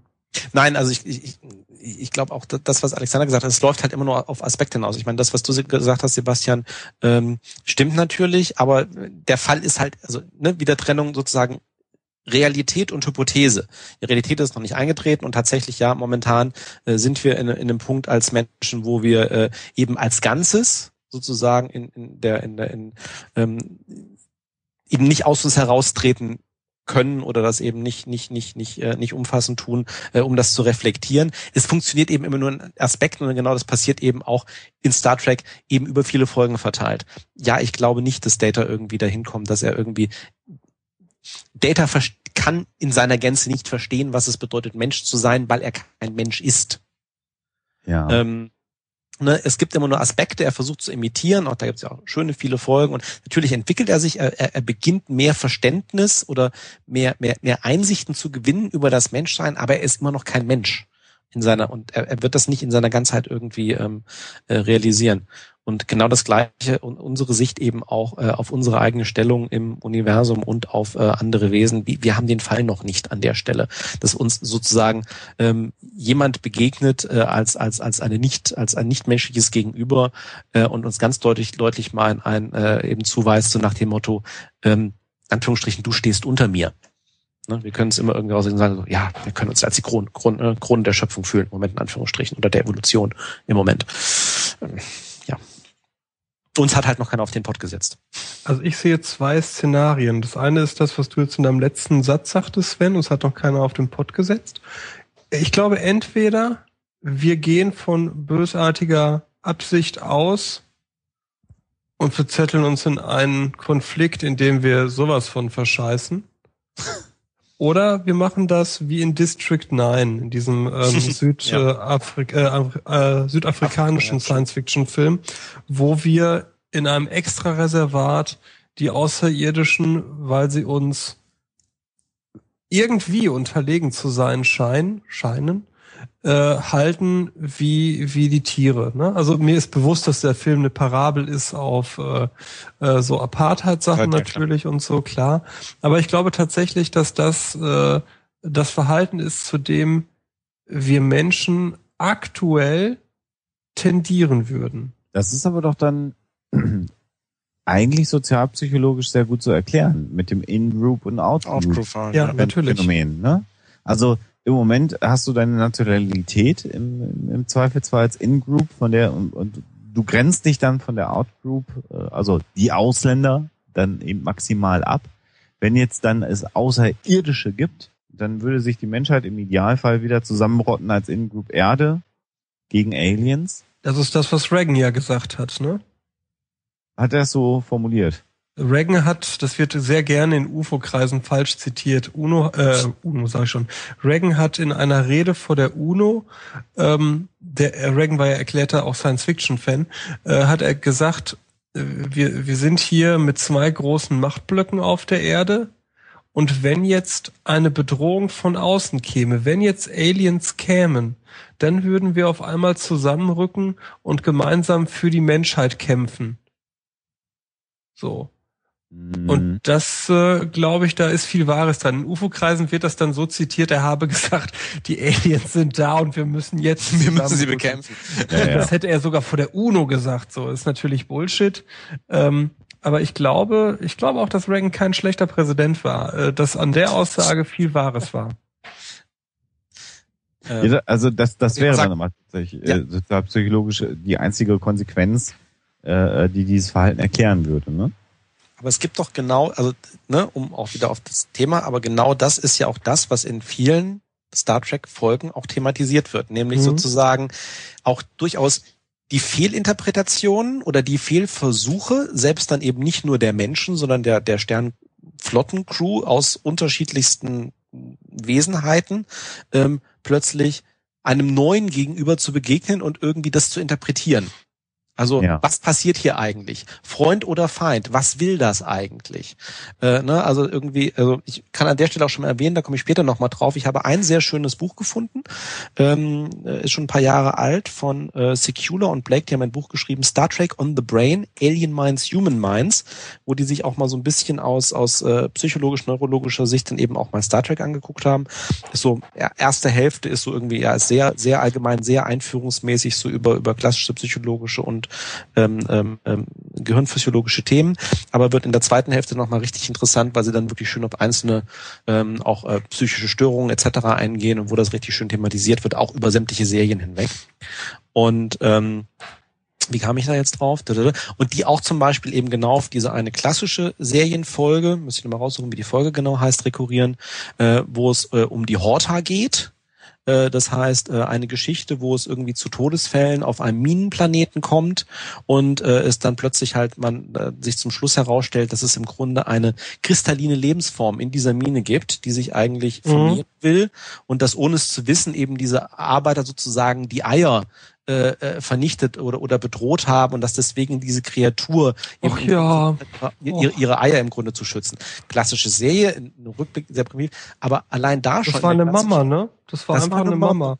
Hortormama. Ja. Genau. Ja. Aber bi- bis man dahin kommt, weil man natürlich sagt, kristalline Lebensform, also klar, bis, bis dahin auch an vielen Stellen, selbst das, was in der klassischen Serie aufgetreten ist, war natürlich irgendwie humanoid und selbst wenn es Reptilien waren oder sonst irgendwie, aber dass man mal sagt, wir machen wirklich mal einen Schritt weg, ne, so eine ganz andere Lebensform, der, der wir da begegnen, die auch intelligent ist, mit der man kommunizieren kann, wenn man erstmal rausgekriegt hat, wie das, ne, wie, wie man zusammenkommt.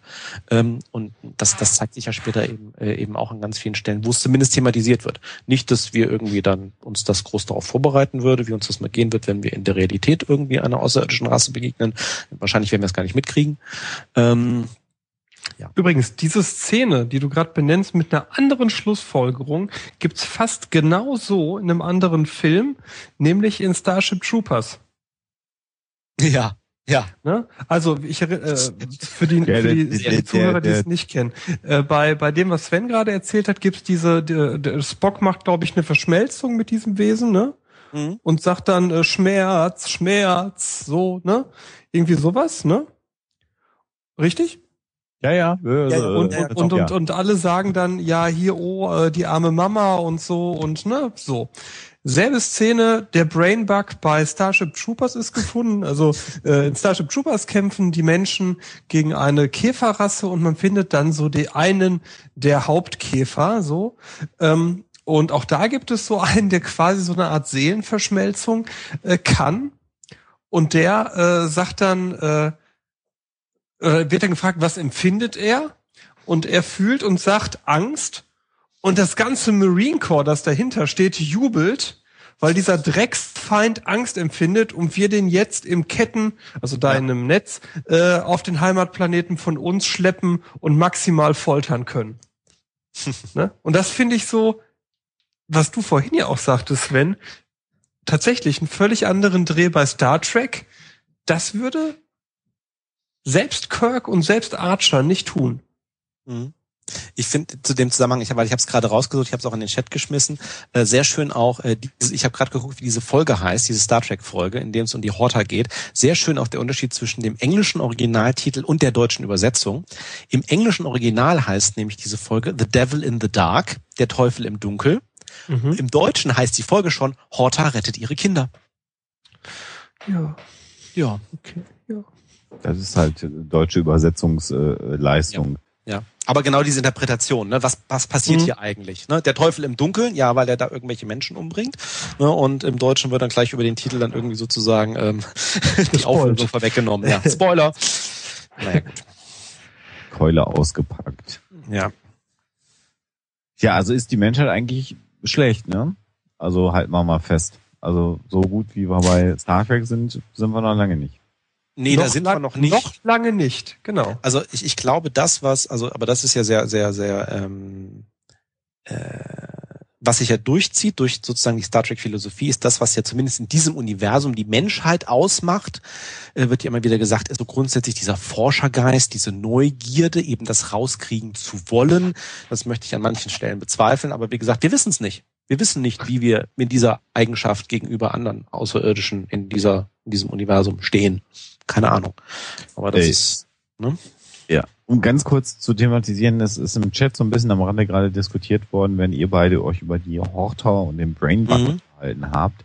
Ähm, in, in, in der Star Trek-Denke ist es ja so, ähm, dass in dem Moment, wo die Überlichtgeschwindigkeit erreicht wird bei der Menschheit, als, als Mhm. Reisegeschwindigkeit, sozusagen ja dann die Aliens sagen, jetzt müssen wir uns mit dieser Rasse auseinandersetzen. Beschäftigt, genau. Mhm. Das wird ja dann äh, in den Filmen so dargestellt, dass das der Beginn der Sternenflotte und, und, und so ist.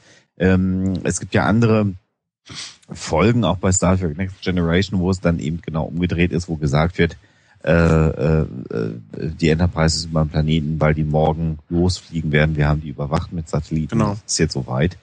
Ähm, Das ist, das Es ist ja auch genau eine Kategorisierung in der Sternen, in der, in der Sternenflotte, dann nämlich auch genau zu sagen, sozusagen, das ist eine, eine, eine, eine Pre-Warp oder eine Post-Warp irgendwie Zivilisation, Mhm. die da irgendwo da ist. Das ist also genau dieses so, hat, hat diese Zivilisation im Grunde äh, über Lichtreise und ist damit sozusagen jemand, mit dem man sich auseinandersetzen muss als äh, Mitspieler im Weltraum.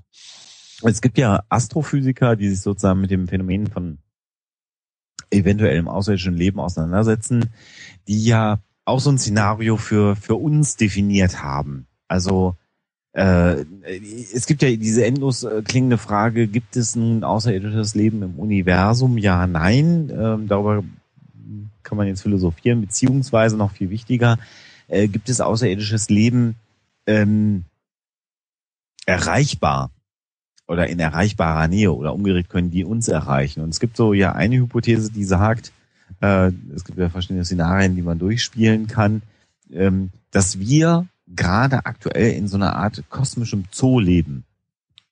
Ja, also genau dieses Mhm. Star Trek Phänomen von lass Mhm. die erstmal da muckeln auf ihrem Planeten, bis die mal irgendwann in der Lage sind zu rallern, dass eigentlich rings um sie rum Leben ist, ja, äh, und, und dann zeigen wir uns. Also das wäre ja so diese, genau das, was Star Trek ja auch äh, thematisiert.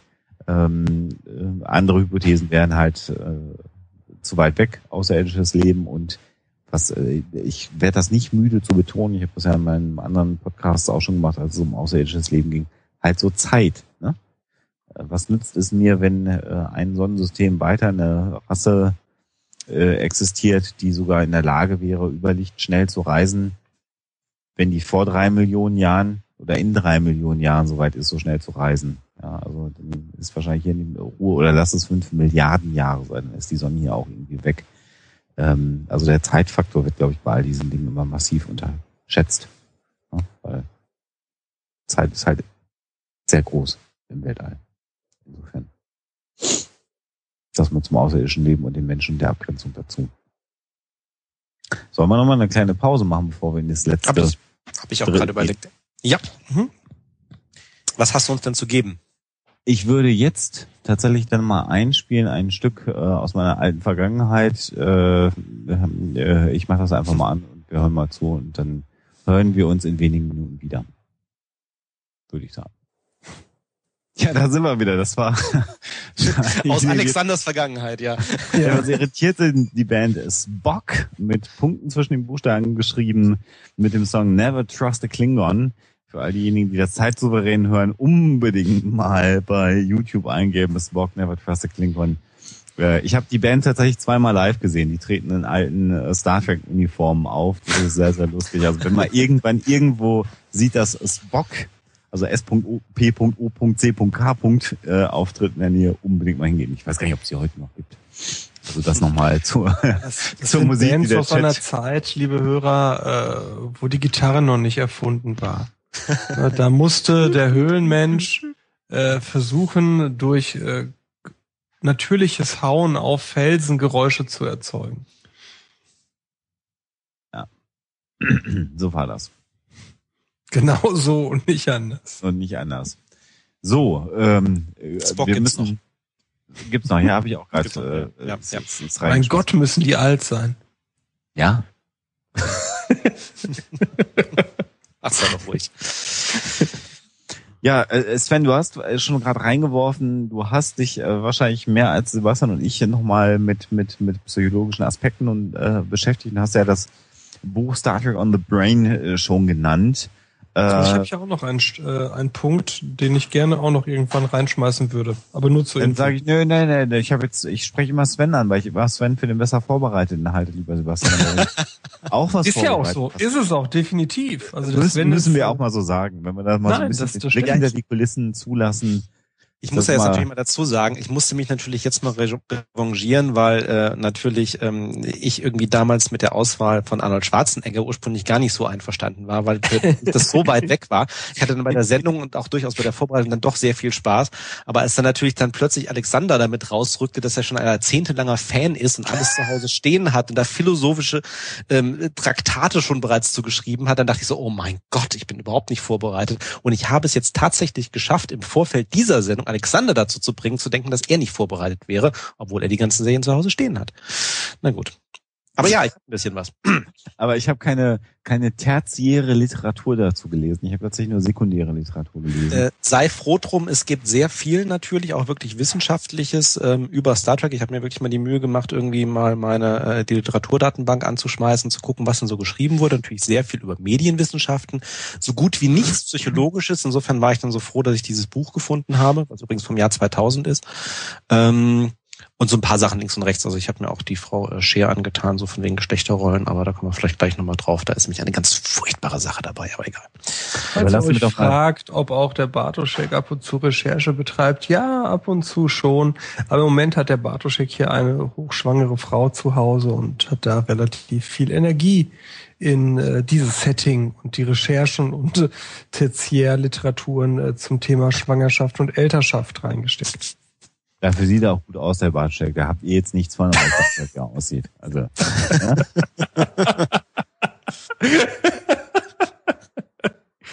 Ach, ich kipp mir hier noch einen Wodka ein. Aber Sebastian, Sebastian, du hast ja eine Sache vorbereitet, ganz offensichtlich. Dann wollen wir dich doch mal da, ja, genau. Lass dem Polen sein Recht, dann ist er auch ruhig. lass den Polen trinken und seine eine Geschichte So, erzählen, dann ist er doch. Lass dir schmecken.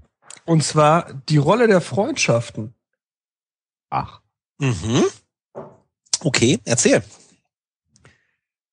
Es gibt in jeder Serie, äh, in jeder, doch in jeder Star Trek Serie, ähm, mit Ausnahme witzigerweise der äh, Pilotfolge, eine enge Beziehung des Captains zu irgendwem. Und witzigerweise knüpft der, also, äh, äh, na, geht. Also, sag mal so, ähm, Kirk hat seinen Pille. Mhm. Picard, das ist eine, eine spannende Frage. Ich, ich äh, sehe Picard, da sage ich gleich was zu.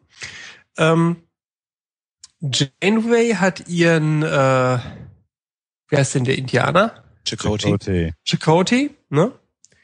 Ähm, Archer hat wieder äh, einen Mann mit äh, Trip, Trip.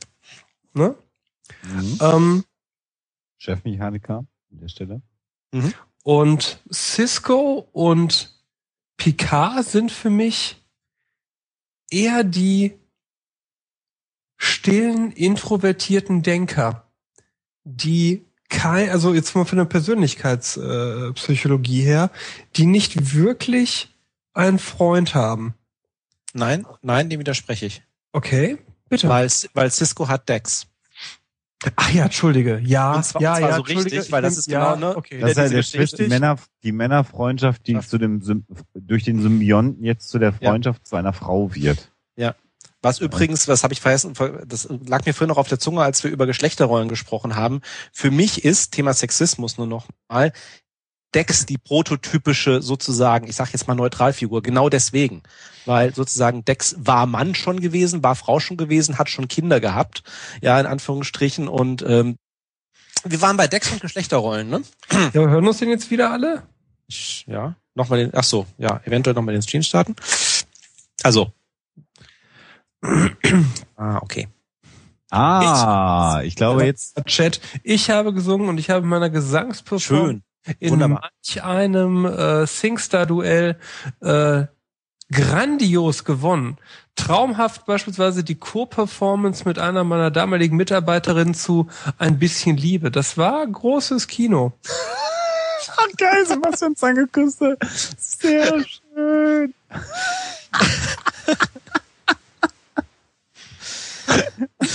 Stream an, schlechte Musik läuft. Das ist zu schön. Ach Kinder, das is live. Das ist so ist das Leben. Life is life. Na, na, na, na, na. Life Ah. is life. Ich hoffe, dass die anderen auch zurück in den, in den, in den Stream noch finden werden, Ja. weil sich gerade unsere Hörerzahl halbiert hat leider. Aber gut. Äh, Das ja. lag jetzt aber nicht an meinem Gesang. Das Naja, ich an dem davor. Ach, schön, dass man das hinterher alles rausschneiden kann. du weißt ja, du weißt ja, wie das so ist mit dem, mit dem, mit dem Selbstbild aufrechterhalten und so, ne? Natürlich war es dein Gesang. Ah. Okay. Decks und Geschlechterrollen. Nein, wir hatten gerade gesagt, ähm, bevor wir so rüde von der von der Skype-Technik unterbrochen wurden, ähm, äh, ja, ne, Freundschaften, also natürlich äh, Dex und Cisco auch sozusagen über Inkarnationen hinweg, also auch keine echte Geschlechterrolle. Äh, für mich Mhm. Dex so die Personifizierung eigentlich als Figur natürlich äh, nicht, äh, ne, hat ne, von wegen weibliche, männliche Aspekte. Das ist eigentlich bei ihr vollkommen, also bei, also bei ihr, bei ihm, ne, bei dieser Figur vollkommen egal dann irgendwann.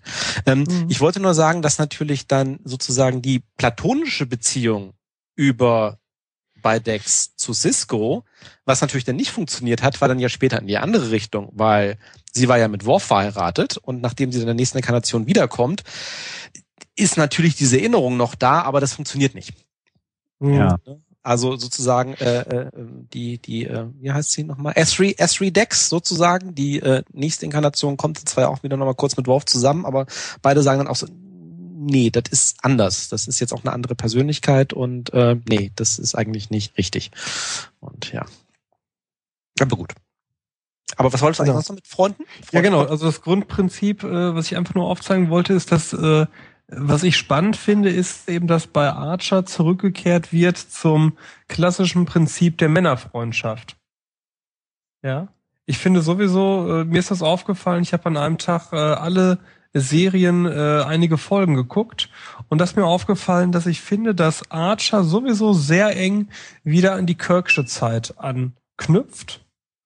Ähm, und das vor dem Hintergrund, das hatte ich ja schon mal äh, auch schon mal angedeutet, äh, der der 9/11-Thematik. Auf einmal auch die oberste Direktive in dem Persönlichkeitsmuster dieses äh, Kapitäns nicht die Tiefe hat und die Bedeutung hat, wie sie bei diesem eher ähm, maximal humanistisch äh, schöngeistigen äh, Picard hat. äh, ja, ich klar. überlege die ganze Zeit noch die, die, die äh, Freundschaft von, von Picard, ob mir da was zu einfällt. Ja, also Picard, beziehungsweise also zumindest klassisch, ähm, wurde auch von dem Chat richtig gesagt, hatte ich, hatte ich auch schon wieder, wieder vergessen. Ähm, eigentlich haben ja, ähm, sind äh, Picard und Dr. Beverly Crusher ja alte Freunde. Ja, wobei, aber da, aber, Mhm. aber da eigentlich ist aber eigentlich über ihren Mann, glaube ich, da gab es irgendwas. Ne? Also sie sind zumindest, sie sind, also sie sind halt nicht Kumpel, aber sie sind zumindest alte Freunde. Aber da ist doch aber bei, bei der, bei der Crusher Picard Beziehung ist doch eher eine, schon auch eine, eine, eine, eine sagen wir mal, gegensätzliche Liebe Ja, ja, ja. äh, Ja, ja. vorhanden, Mhm. die aufgrund der Position und der Rollen nicht gelebt wird. Ja.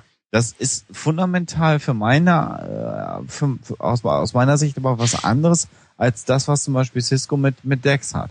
Ja, Also wenn, wenn, wenn die an einer anderen Stelle aufeinandertreffen würden, wären die ein Paar, wären die ein Liebespaar. Geht aber nicht, weil der Captain keine Beziehung eingehen will. So würde ich das jetzt. will aus seinem schöngeistig-humanistischen Ideal, ne? Das finde ich ja, also sagen wir mal so, wir stellen uns äh, die, die, die Blitz auf. Crusher vor bei Kirk, ne? Ähm, da wird er doch nicht nachfragen. Ja, der wird doch selber, aber, aber hallo. ne, Nee, so, Ne? Nein. Ratatatazong. so. Ja. Das, äh, äh, weil jetzt gerade auch der Chat nochmal fragte, was ich mit 9-11 meine. Ich fand, äh, ich hatte es, muss ich gestehen, aus dem Internet äh, gelesen und dann fiel es mir tatsächlich auf, dass ähm, Archer Sachen macht, die Picard niemals getan hätte, nämlich beispielsweise foltern. Archer foltert, um Informationen zu erhalten. Stimmt, So. stimmt, aber vor dem Hintergrund, ja, und dann äh, ganz schlecht das zu rechtfertigen. Aber natürlich wird es in der Serie so definiert, er tut das ja nur, weil die gesamte Erde auf dem Spiel steht. Genau. Ne? Also Moral High Ground, also moralischer, äh, moralisch steht er auf höherem äh, Niveau äh, und, und muss das tun, um einfach, weiß ich, wie viele Milliarden Menschen dann in, äh, in, in Enterprise auf der Erde leben, 10 Milliarden Menschen oder so. Ja. Äh, Äh, Völlig richtig, Alex Hatter. Ich, ich habe die Das Szene macht's nicht mir nur, besser, ne?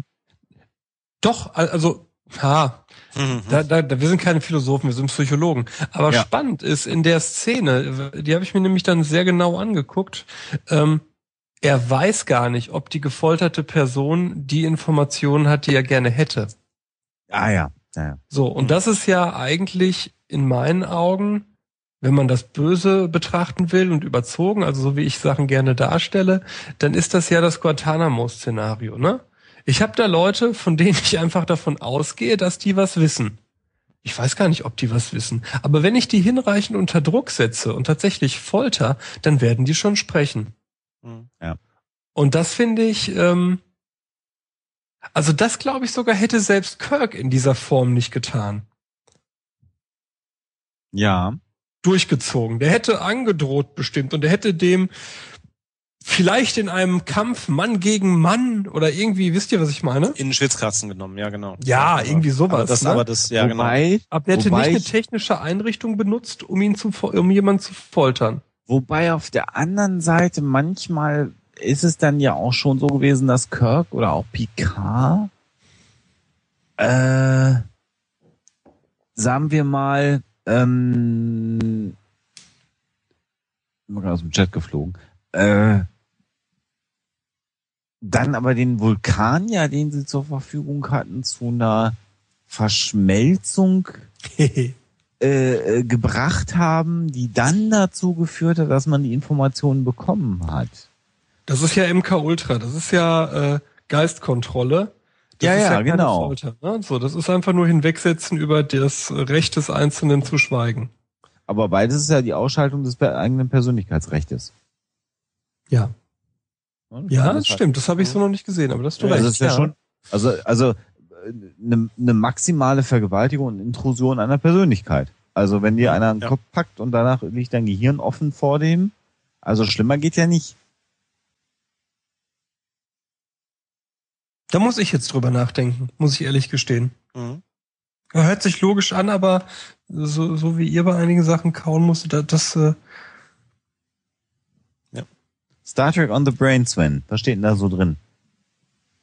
Ähm, also wie gesagt, ähm, später dann durchaus mal so, ähm, äh, wenn man anfängt drüber nachzudenken, also es gibt fast fast keine psychische Störung oder kein kein spannendes Thema, was natürlich auch so ein bisschen dann der Zeit geschuldet ist. Also wenn ich jetzt hier gerade so ein bisschen über die Notizen drüber gucke, was Folgen angeht, ist das eigentlich äh, Next Generation und später, also klassische Serien ein bisschen weniger.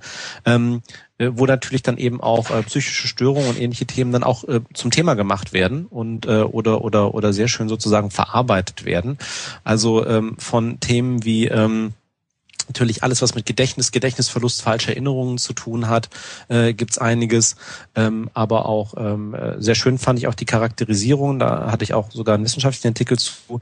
Es gibt eine Folge äh, relativ früh in Deep Space Nine, wo ähm, Miles O'Brien, der Ingenieur, äh, also die Folge heißt auch Babel, im Grunde unter einer Wernicke-Aphasie leidet. Die Ja, das ist eine geile? Folge. Ja, die ist geil. das, Mhm. also, aber wo auch wirklich, also Wernicke-Aphasie, also genau das Thema, also ähm, er spricht zwar, aber sozusagen sein, sein, sein, äh, sein, sein Sprachverständnis ist so weit gestört, dass im Grunde das, was er von sich gibt, hört sich zwar wie Sprache an, ähm, also sind auch normale Wörter, aber es sind vollkommen ungrammatikalisch zusammengesetzt und er wird logischerweise auch nicht verstanden. Und natürlich geht's natürlich um, ne, ähm, magst du einmal erklären, Sven, was das Wernicke-Zentrum ist? Machst du, Sebastian.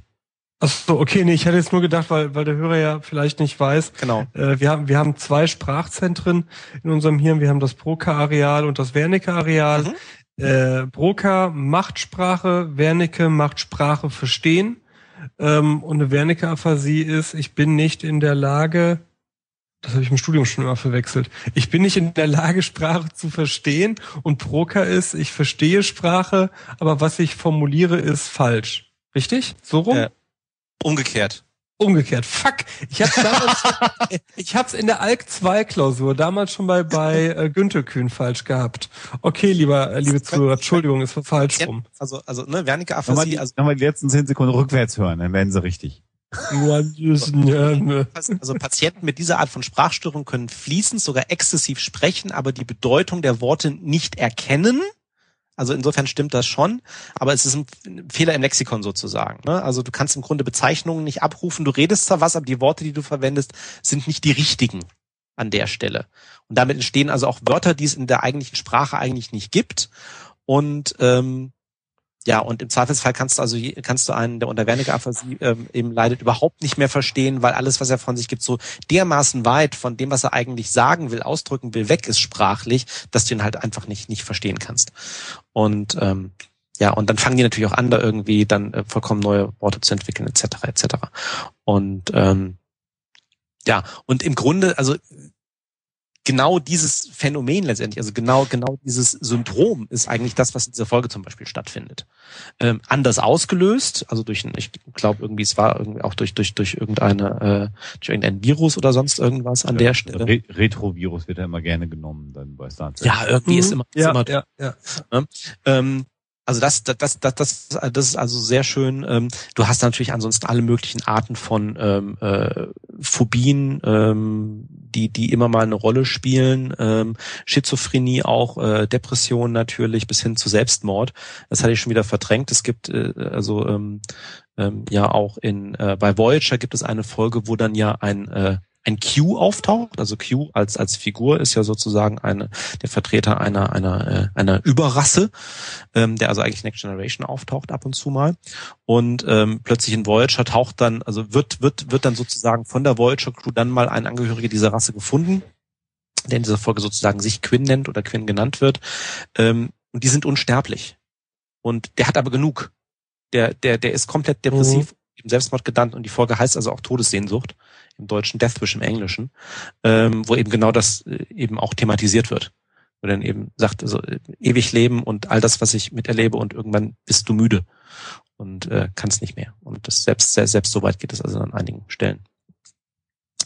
Ähm, ja, und bis und auch Abhängigkeit natürlich auch in verschiedensten, also Abhängigkeitssyndrome, äh, bis hin, bis hin also zu äh, bei äh, Deep Space Nine, ähm, die ähm, Jem Hadar als eine, als eine Mhm. ethisch gezüchtete Dienerrasse ähm, einer, einer, einer Zivilisation, ähm, die also so gezüchtet sind, dass sie also ähm, abhängig sind von einem bestimmten, von einer bestimmten Droge, äh, Ketracel White, ähm, die sie also, mit der, mit denen sie, mit der sie, mit dieser Abhängigkeit werden sie so, so, sozusagen unter Kontrolle gehalten von ihren, von ihrer Herrscherrasse, sage ich an der Stelle mal.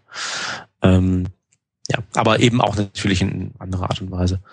Ähm, und da gibt's also ähm, Pick One sozusagen. Ne? Also ähm, besonders schön finde ich natürlich zum Thema Phobien kam natürlich gleich äh, Reginald Barclay, Next Generation, Todesangst beim Beamen. Ist ja klar, wenn du plötzlich eine Technologie, kann man sich auch jeder vorstellen. Momentan haben, haben viele Leute Flugangst. Äh, wenn es in der Zukunft eine Technologie gibt, die darauf hinausläuft, dass äh, du im Grunde in deine in deine atomaren Einzelteile zerlegt wirst und als Energiestrahl irgendwo hingebeamt wirst, um dort wieder zusammengesetzt zu werden. Ähm, ich glaube, da hätte ich auch Schiss. Ja, also da kann man si- sich so richtig schön als Psychologe vorstellen, wie sich da auch Phobien genau davor äh, auch entwickeln, weil das natürlich irgendwie vollkommen unnatürlich ist. Und äh, ne, so diese komplette Selbstauflösung im wahrsten Sinne des Wortes. Und äh, ja, und Reginald Barclay als eine, eine Figur hat eben auch genau eine solche Angst. Ähm, wird dann sogar in der, äh, im, äh, in der Folge selber als äh, Transporterpsychose bezeichnet. Ähm, ist allerdings in der Folge natürlich auch gerechtfertigt, weil er natürlich dann plötzlich irgendwie entdeckt, dass da auch irgendwelche Lebewesen tatsächlich auch in diesem äh, in diesem Beamer beziehungsweise in diesem Transporterstrahl auch leben. Aber das ist dann eher die Nebengeschichte davon.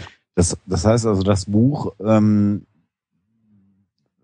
identifiziert das Spektrum an psychischen Erkrankungen, äh, was wir kennen, und sucht dazu analoger oder analoge Erkrankungen oder, oder Geschichten in, Also in den Star Trek Serien. nicht systematisch. Also es sind tatsächlich, also auch die Autoren, also als Psychologen sind auch selber Star Trek-Fans gewesen und ähm, gehen sozusagen wirklich mit, ähm, also wie gesagt, in, der ersten Hälfte des Buches, also in den ersten Kapiteln sehr stark eben äh, allgemein eben auf solche Themen, wie ich auch, also zum Beispiel, also wird eben exzessiv zum Beispiel auch ähm, diskutiert, ähm, Unterschied zwischen äh, Spock und Data im Zusammenhang mit äh, Rationalität versus Emotionen.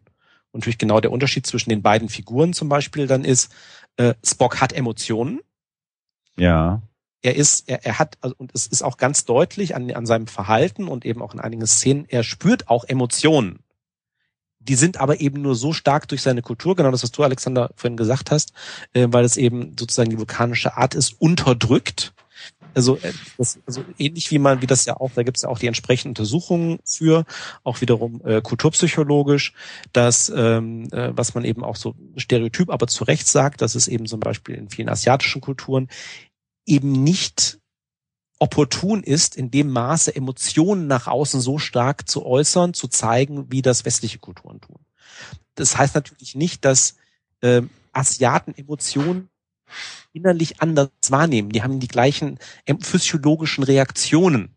Es ist aber eben nur das, das, das äußerliche Zeigen und damit wird dann sozusagen auch Spock verglichen, eben ins Extrem getrieben. Und es gibt ja auch Situationen, äh, wo er dann eben auch in Anführungsstrichen emotionaler reagiert, ähm, demgegenüber, dass Data gar keine Emotionen empfinden kann. Bis Ja. zu dem Punkt, wo er dann sozusagen den Emotionschip dann irgendwann hat.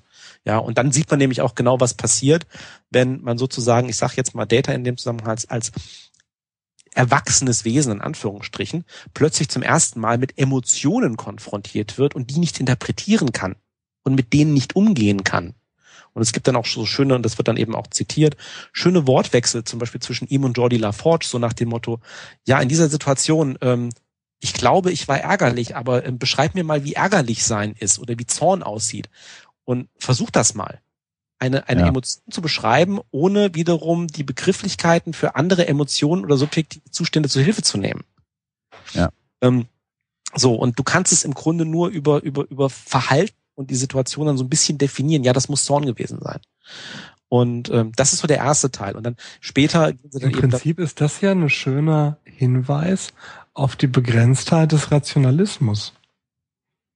Also es ist natürlich auch nicht realistisch, weil wir zum Beispiel heute schon wissen, dass äh, du ja zum Teil ohne, dass du ja zum Beispiel ohne eine, eine äh, gewisse Grundemotion gar keine Entscheidung treffen kannst, weil du ansonsten ja eine Beliebigkeit hast. Es muss hier irgendetwas geben, was sozusagen dich in einer Entscheidung für A oder für B entscheiden lässt. Und das ist im Kern eine eine eine äh, eine Wertigkeit, eine emotionale Wertigkeit, bei uns Menschen zumindest. Das könnte man natürlich hypothetisch sagen, okay, wenn es nur, nur um Wertigkeit geht, die kann mir auch ein ethisches System liefern, jetzt mal rein hypothetisch, da muss ich keine Emotionen bei empfinden.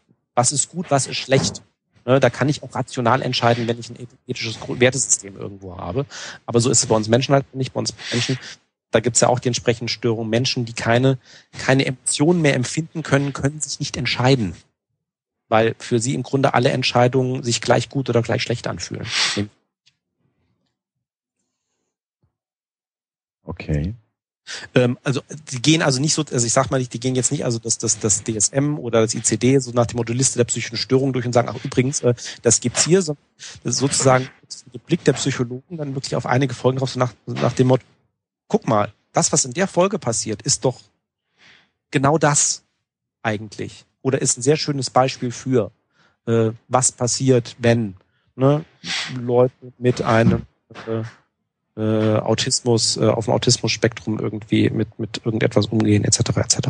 Also Data zum Beispiel auch an der Stelle wird ja auch häufig gesagt, ne? Also sehr viele Wesenheiten, ähm, so ähm, von wegen äh, Unverständnis für Humor. Was ist jetzt witzig? Das ist ja so ein, so ein, so ein Running Gag, Running Gag, der sich bei Data durchzieht, ähm, dass, dass er Witze nicht versteht oder was als witzig empfunden wird in der Situation, äh, ne, weil, weil ihm eben, weil eben gesagt wird, er hat eben dieses Em Empathievermögen nicht. Aber jetzt rede ich die ganze Zeit.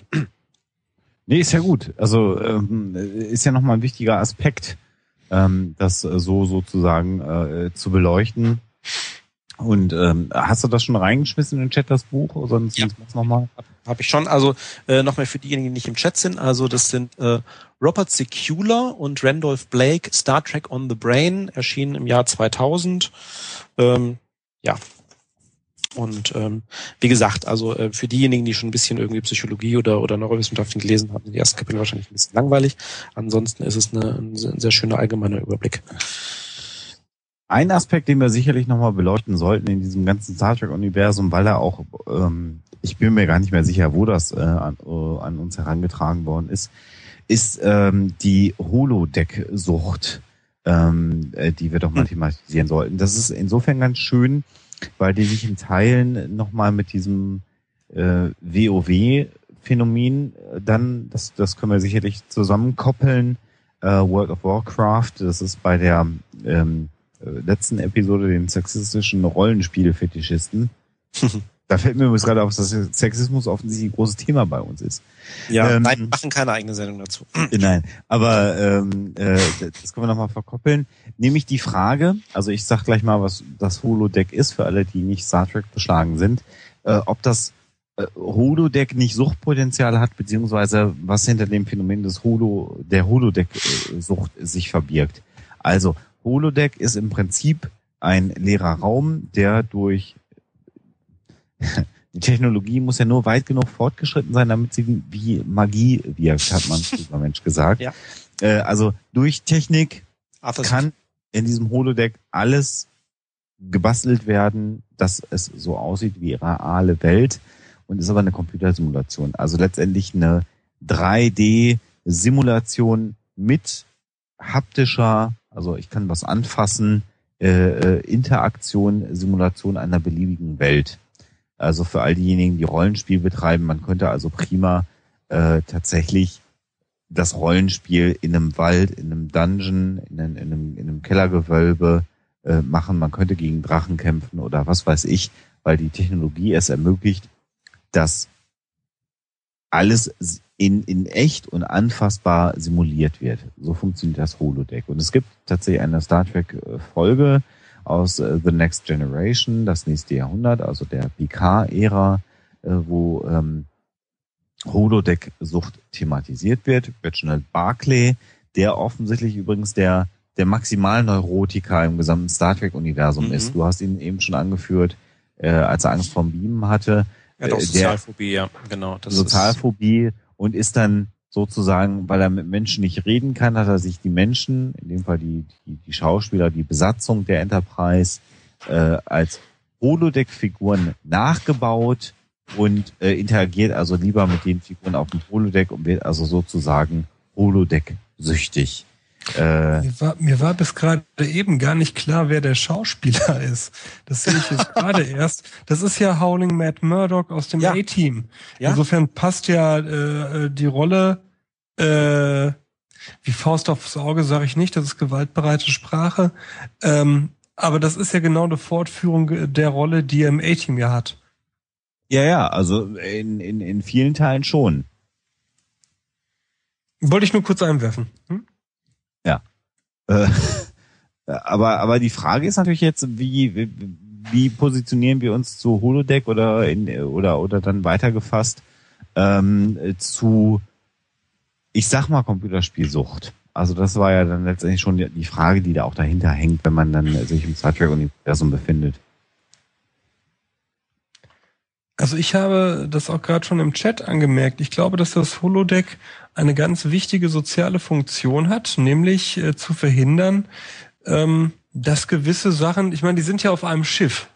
Ja. So, und die sind auf unabsehbare Zeit lange auf einem Schiff, äh, auf engem Raum, die können nicht einfach rausgehen.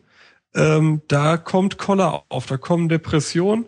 Das ist ja all das, das wird ja auch momentan in der realen Welt diskutiert bei so Flügen zum Mars. Und da ist das Holodeck natürlich ein Segen. Einerseits, weil es die Möglichkeit gibt, Sachen, äh, also psychische Spannungslagen abzubauen. Ich denke da an eine Folge mit, äh, oder einige Folgen mit Worf, der ja beispielsweise äh, Klingone, eine Rasse, die sich durch ein unglaublich patriarchalisch brutales, eigentlich veraltetes, aber irgendwie auch ein bisschen cooles System auszeichnen. Äh, der nutzt das Holodeck ja, um seine Aggression äh, dort abzubauen im Kampf. Ne, also ich glaube, das hat eine sehr wichtige äh, psychologische Funktion, nämlich das Ausleben all der Anteile, die dich im Alltagsdienst extrem behindern würden. Mhm. Einerseits. Und andererseits? Da übergebe ich an den Kollegen Rudloff. äh, ich bin, ich bin gerade in einem, im, im, im Chat kam gerade eine ganz tolle Frage auf, deswegen war ich äh, leider etwas abgelenkt. Ähm, Sorry. Äh, nee, aber äh, grund, grund, grundsätzlich schon, also denke ich auch, also von wegen Weltraumkoller, äh, abgesehen davon war es nat äh, natürlich irgendwie auch, äh, ich komme immer wieder auf die Produktionsgeschichten, äh, eine coole Idee für Next Generation, sowas überhaupt einzuführen als Technik, äh, weil sich natürlich viele, viele Folgen genau da rum, rumdrehen. Ähm, aber äh, Holodeck. Das sind doch die einzigen Folgen, wo Picard lässig ist, ne?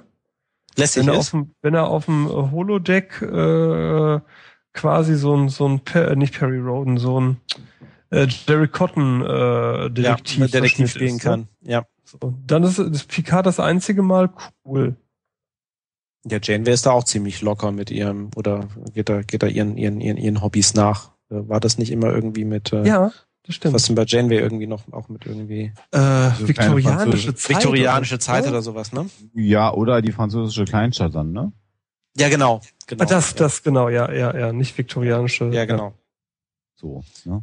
Ähm, ja, Die, also ganz, die spannende ganz, Frage ganz, ist natürlich, warum verbringen die nicht nur Zeit auf dem Holodeck und äh, leben nur noch die Welt, die schöner ist als die Realität? Also ich sehe gerade im Chat, äh, war ja auch das Thema Sex gerade reingeschmissen. Warum äh, poppen die noch mit anderen Leuten, wenn sie doch auf dem Holodeck den Sex ihres Lebens haben können? Ne?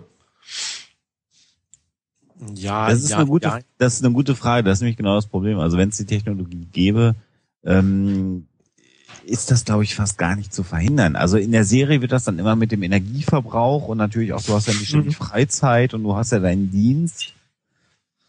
Aber grundsätzlich, wenn du kein Geld mehr brauchst, also auf der Erde spätestens, kannst du doch so eine Technologie in den Keller einbauen. Und dann hat sich das mit dem realen Leben.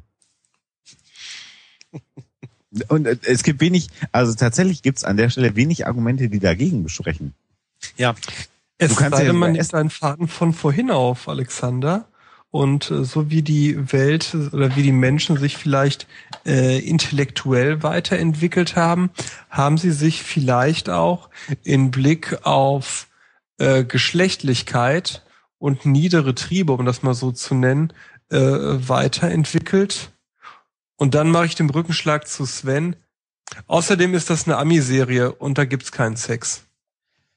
Ähm, lass mich ganz kurz, weil du die Reise zum Mars angesprochen hast, mal ganz kurz. Ich habe ja äh, vor, vor einiger Zeit mal mit, mit dem Institutsleiter des Instituts für Luft- und Raumfahrtmedizin äh, sprechen dürfen.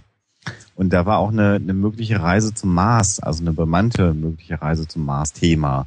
Und die ganz spannende Aussage, die da getroffen wurde von dem, von dem Institutsleiter für des Instituts für Luft- und Raumfahrtmedizin äh, in, in Köln war, man würde für so eine Reise Astronauten und Astronautinnen nehmen, deren Lebensalter mindestens 50 Jahre oder höher ist. Hm. Wo du dir, wo du dir, wo du dir denkst, hä? Ja, also jeder hat ne, den super gesunden Kampfpiloten oder Pilotin als Astronaut vor Augen und für eine Mars-Mission natürlich planen die die nicht konkret, aber die machen sich Gedanken darüber.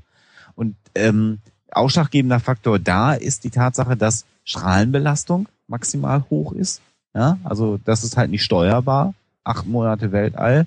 Wenn da mal irgendwie ein schöner Sonnensturm ist, dann sind die halt verstrahlt, weil du kannst keine Bleikapsel nach oben schießen. Das ist viel zu schwer und kriegst du auch nicht beschleunigt. Äh, Und es ist halt damit zu rechnen, dass jemand, der zum Mars und auch zurückkommt, ähm, so viel Strahlung aufgenommen hat, kosmische Strahlung, dass er vermutlich eine Krebserkrankung als Folge dieser Reise entwickeln wird. Mit einer Zeitachse von 20 25 bis 30 Jahren, so rechnen die. Naja, und dann ist bei einem 55-Jährigen die Lebensspanne eh abgelaufen. Da kann man das in Kauf nehmen. Und der zweite ganz wichtige Aspekt ist tatsächlich, dass die Libido so ab 50 deutlich nach unten geht. Was auch eine geschlechtlich gemischte Besatzung deutlich realistischer erscheinen lässt, weil der Sexualtrieb auch nach unten geht. Also, das ist eine ganz spannende Debatte, weil du die Marsreise angesprochen hast, längeren Aufenthalt im Weltall. Und äh, da ist dieses Holodeck tatsächlich äh, eine, eine ganz gute äh, Alternative.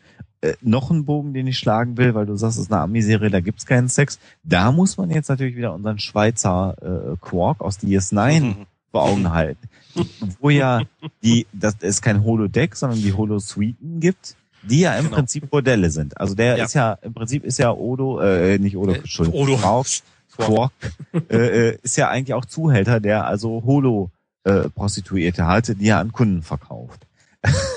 Ja. Ja, d'accord. Äh, für amerikanische Verhältnisse schon sehr sleazy sozusagen. Ähm, aber äh, also das ist schon eine grundlegende äh, Debatte. Aber tatsächlich, wenn also äh, das, das der Schlag ist nur, die sind alle so glücklich auf ihrem Raumschiff, dass sie gar nicht dieses Bedürfnis haben, in eine andere Realität zu fliehen, weil sie genau das von ihrem Leben wollen, was sie auf diesem Raumschiff tun. Weil sonst gäbe es überhaupt gar keinen Grund, diese Technologie dafür zu nutzen, dass alle nur noch abhängen im Holodeck und, und ihre Dinge tun. Und Aber ich, lass, Ja. la, äh, nee, sag ruhig erst, Sven, weil, weil ich würde gerne noch mal dieses, dieses World of Warcraft Phänomen.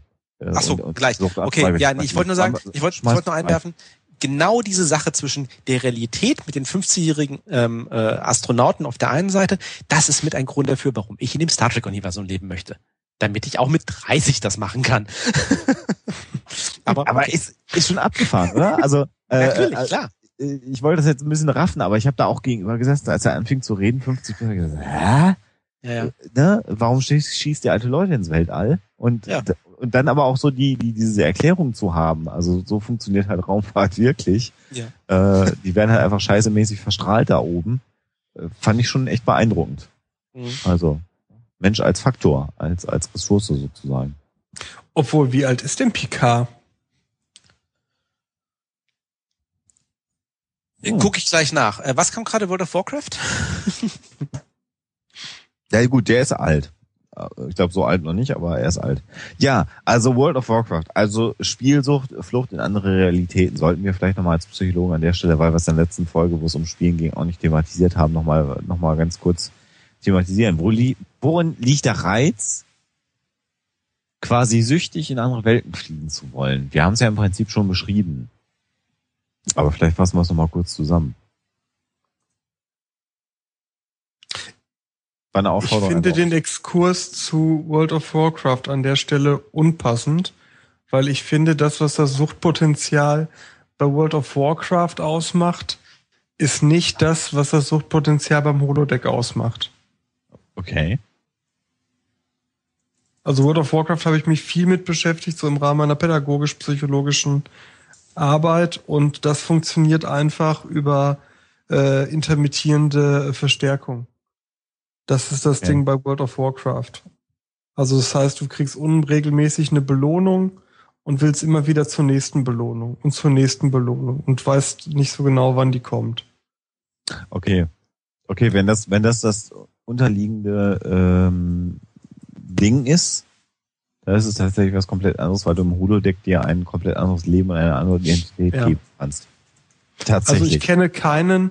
Ähm, ich habe, äh, es gibt äh, nie- äh, zwei, drei Bücher mittlerweile über das Pro, Pro, äh, Phänomen äh, äh, World of Warcraft.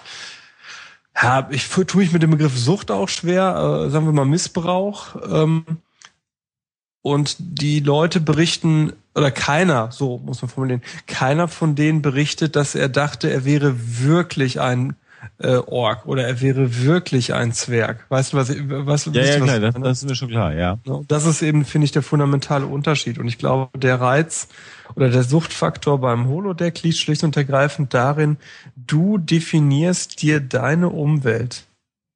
Du bist Gott. Im Prinzip bist du im Holodeck, nicht im Prinzip, du bist im Holodeck Gott. Du kannst die Welt gestalten, so wie du sie haben willst. Ja. Klar.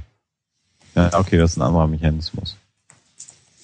Ich habe mich Und es gibt, äh, äh, du scheiterst auch nie. Es sei denn, du äh, äh, programmierst das so. Du Und wenn du äh, ja. zu, zu scheitern drohst, sagst du äh, Computer Stopp, einfacher stellen, ne, so und auf einmal gewinnst du wieder. Aber dann würde diese Technologie doch letztendlich tatsächlich das reale Leben aushebeln, oder?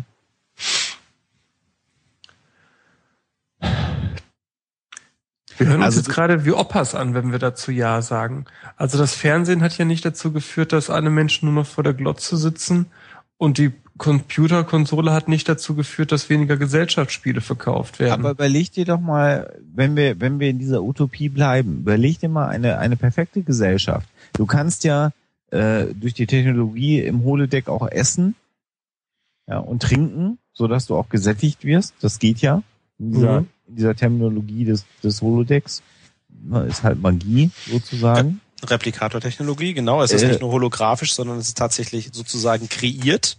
Ne? So, jetzt musst du dir also überhaupt keine Gedanken darüber machen, wie du was zu essen bekommst, weil du ja sowieso auf der perfekten Erde, wenn wir, wenn, wenn wir sagen, du hast das bei dir im Keller auf der perfekten Erde, wo dir sowieso Energie zur Verfügung gestellt wird. Das würde doch jedes gesellschaftliche Leben zum Erliegen bringen.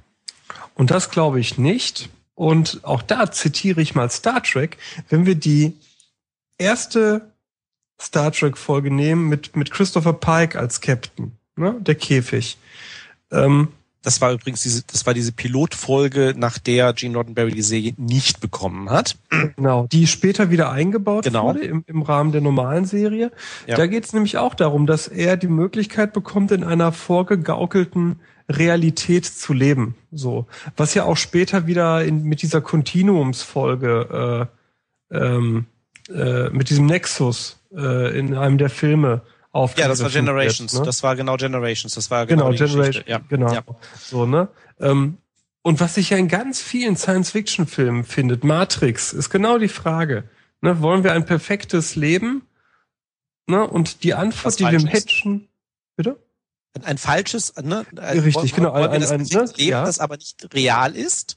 Und wir oder, Menschen oder nehmen wir, oder nehmen wir eben die Fehler, nehmen wir die Fehler der realen Welt in Kauf, aber dafür ist, ist es halt real.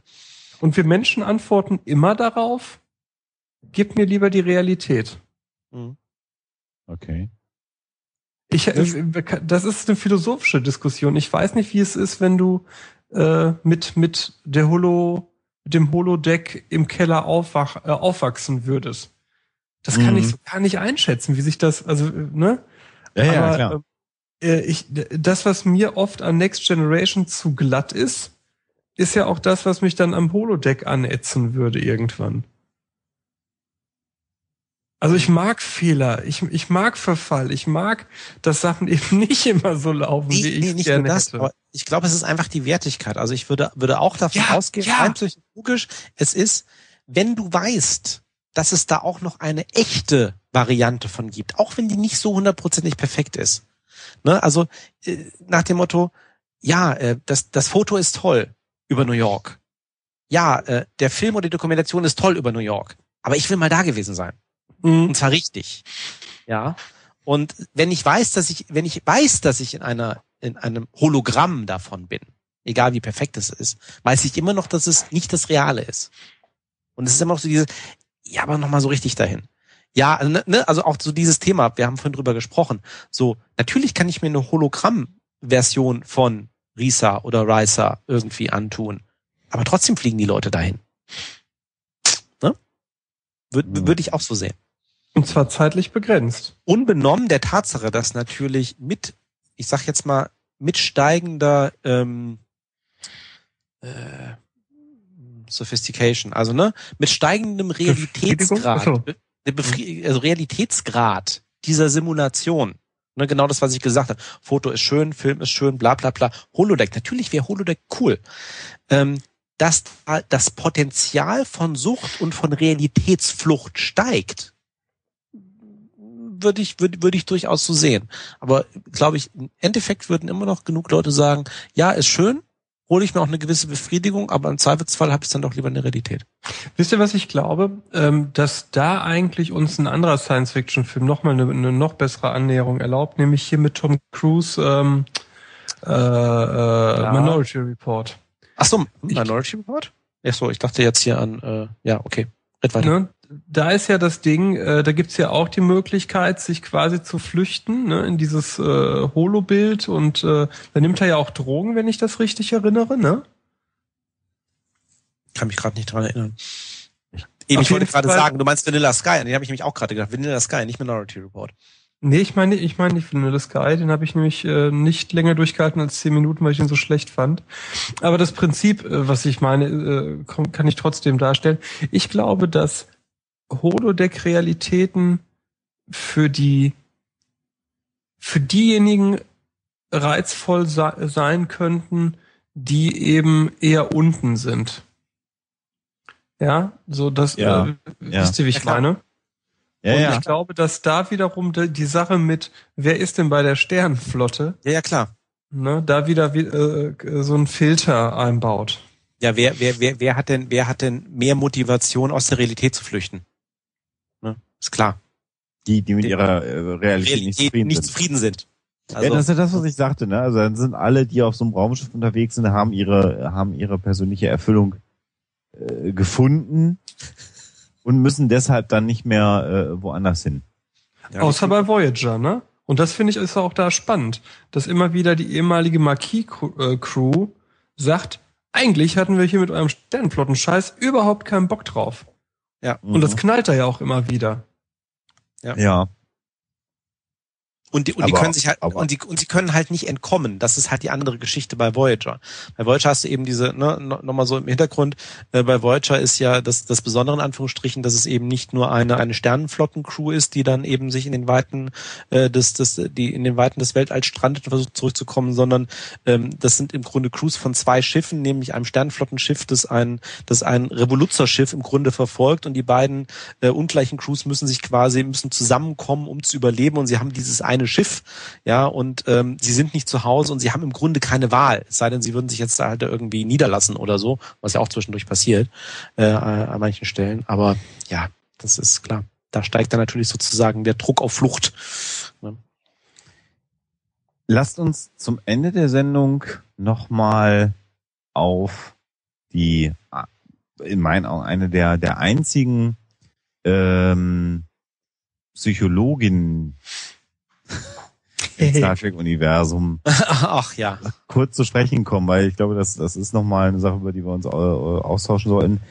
Star Trek Next Generation hatte ja all das, was Sebastian auch schon ähm, so ein bisschen dem, dem Holodeck zugeschrieben hat, über das wir gesprochen haben, ja dann einer, ähm, einer, einer, einer Figur, einer Rolle zugeschrieben in der Serie, nämlich äh, Counselor Diana Troy, eine ja, die hat ja Psychologie auch studiert. Das wird ja auch in der Serie dann äh, äh, geäußert. Ob sie jetzt Psychiaterin oder Diplompsychologin oder psychologische Psychotherapeutin ist, so weit haben sie es Ich ausdifferenziert. würde sagen, sie hat Counseling studiert. Das gibt's ja im, im Angelsächsischen, ne? Ja, wobei äh, I studied Psychology, also gibt's auch in der Serie. Ja, ja, Also ich meine ja. Counseling Psychology, ne? Äh, Ja. Als äh, Schwerpunktfach. mit mit mit mit mit dem mit dem Science Fiction äh, äh, Turn, dass sie ja zu einer Rasse gehört, die eigentlich Gedanken lesen kann und weil sie aber ein Mischling ist aus Mensch und dieser Rasse kann sie nicht tatsächlich Gedanken lesen, ist nicht voll telepathisch, aber empathisch und kann Gefühle lesen. Ähm, wie, wie, also wie, also grundsätzlich sage ich halt, dass die Rolle eines Counselors auf so einem Raumschiff mit, wie es bei Next Generation war, 1000 äh, Personen an Bord, sehr viel Sinn macht. Ne? Jemand, der da äh, Kriseninterventionen betreibt, der sich um die Psychohygiene, so sagen wir ja, der, der, der vorhandenen Leute kümmert. Aber wie finden wir denn so die Darstellung der Psychotherapeutin?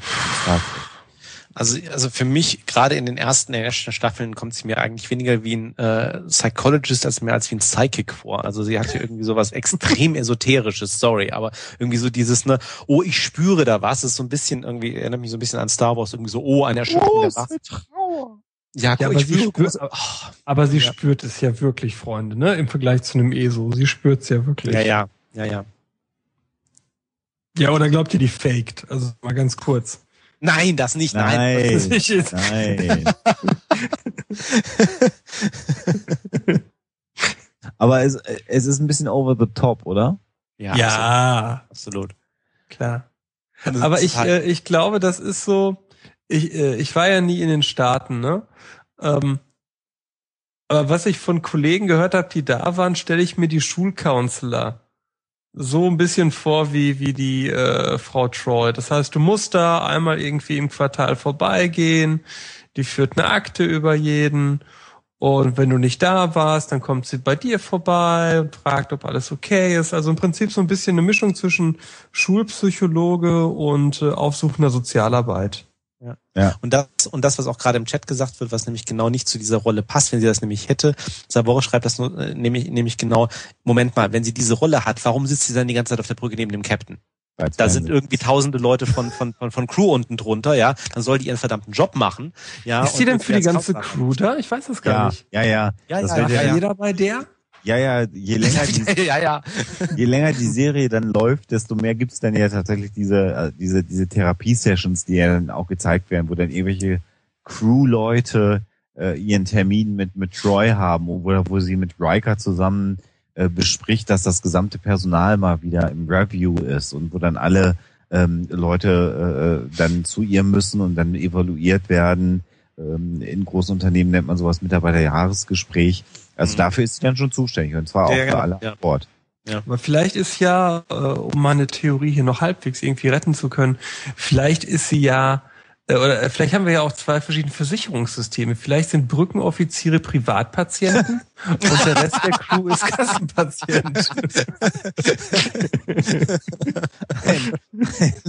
Ein- Übrigens ein- weist der Chat auch gerade darauf hin, dass auch äh, Dr. Flox irgendwie ähm, äh, auch einen Doktortitel hat. Er hat nämlich sechs. In der Spezies Veterinärmedizin, Zahlheilkunde, Hämatologie, botanische Pharmakologie und Psychologie. Dreimal dürfen wir raten, was das Schwierigste davon war. Psychologie selbstverständlich. Wer alles kann, kann nichts wirklich. So. Wenn du das sagst, dann ist das auch so, ne? Dann ist das auch so. wie, viele Jobs hast du nochmal? Du bist äh, irgendwie Betreuer und Journalist und äh, Jobs, aber nicht Titel. Ähm, also eigentlich hätten wir jetzt noch äh, eine Stunde reden können, vielleicht über die die die die Führungsstile der einzelnen äh, Star Trek Kapitäne. So haben wir mal ursprünglich auch für uns das Thema aufziehen wollen. Da haben wir jetzt gar nicht drüber gesprochen. Aber in Anbetracht der der angebrochenen Zeit würde ich sagen, wir kommen so langsam zum Ende. Wir haben die Viertelstunde, die durch den äh, Skype-Ausfall aufgetreten ist, jetzt auch schon wieder reingeholt. Aber da möchte ich trotzdem eine Frage nachschieben äh, an euch beide. Unter wem würdet ihr denn von den, also nehmen wir mal Pike aus, ne? Pike ist ein, ein Fehler der Star Trek Evolution. Unter wem würdet ihr dienen wollen? Dienen. Ich könnte jetzt furchtbar sexistisch antworten, aber ich spare mir das. Und, und, oder Dr. Beverly Picard. Nein. Ähm, ah, Sebastian. äh, Captains, Captains, Captains. Äh, in, in, in welcher Hinsicht? Also ich glaube am spannendsten, damit sind wir wieder irgendwie bei, wo würde ich mich im Du Universum bist sehen? Nummer glaub, eins. Wo möchtest du Nummer eins sein? mein Gott, das kann doch nicht so schwer sein. tatsächlich ihn, weil ansonsten so, ich würde mich auf die First Nine theoretisch wohlfühlen, irgendwie unter Cisco. Äh, aber äh, möchte ich Nummer eins wirklich mitten im Kriegsschauplatz sein? Das ist wieder die alte Frage mit dem Militär. Hm. Mm, mm, mm, mm, mm,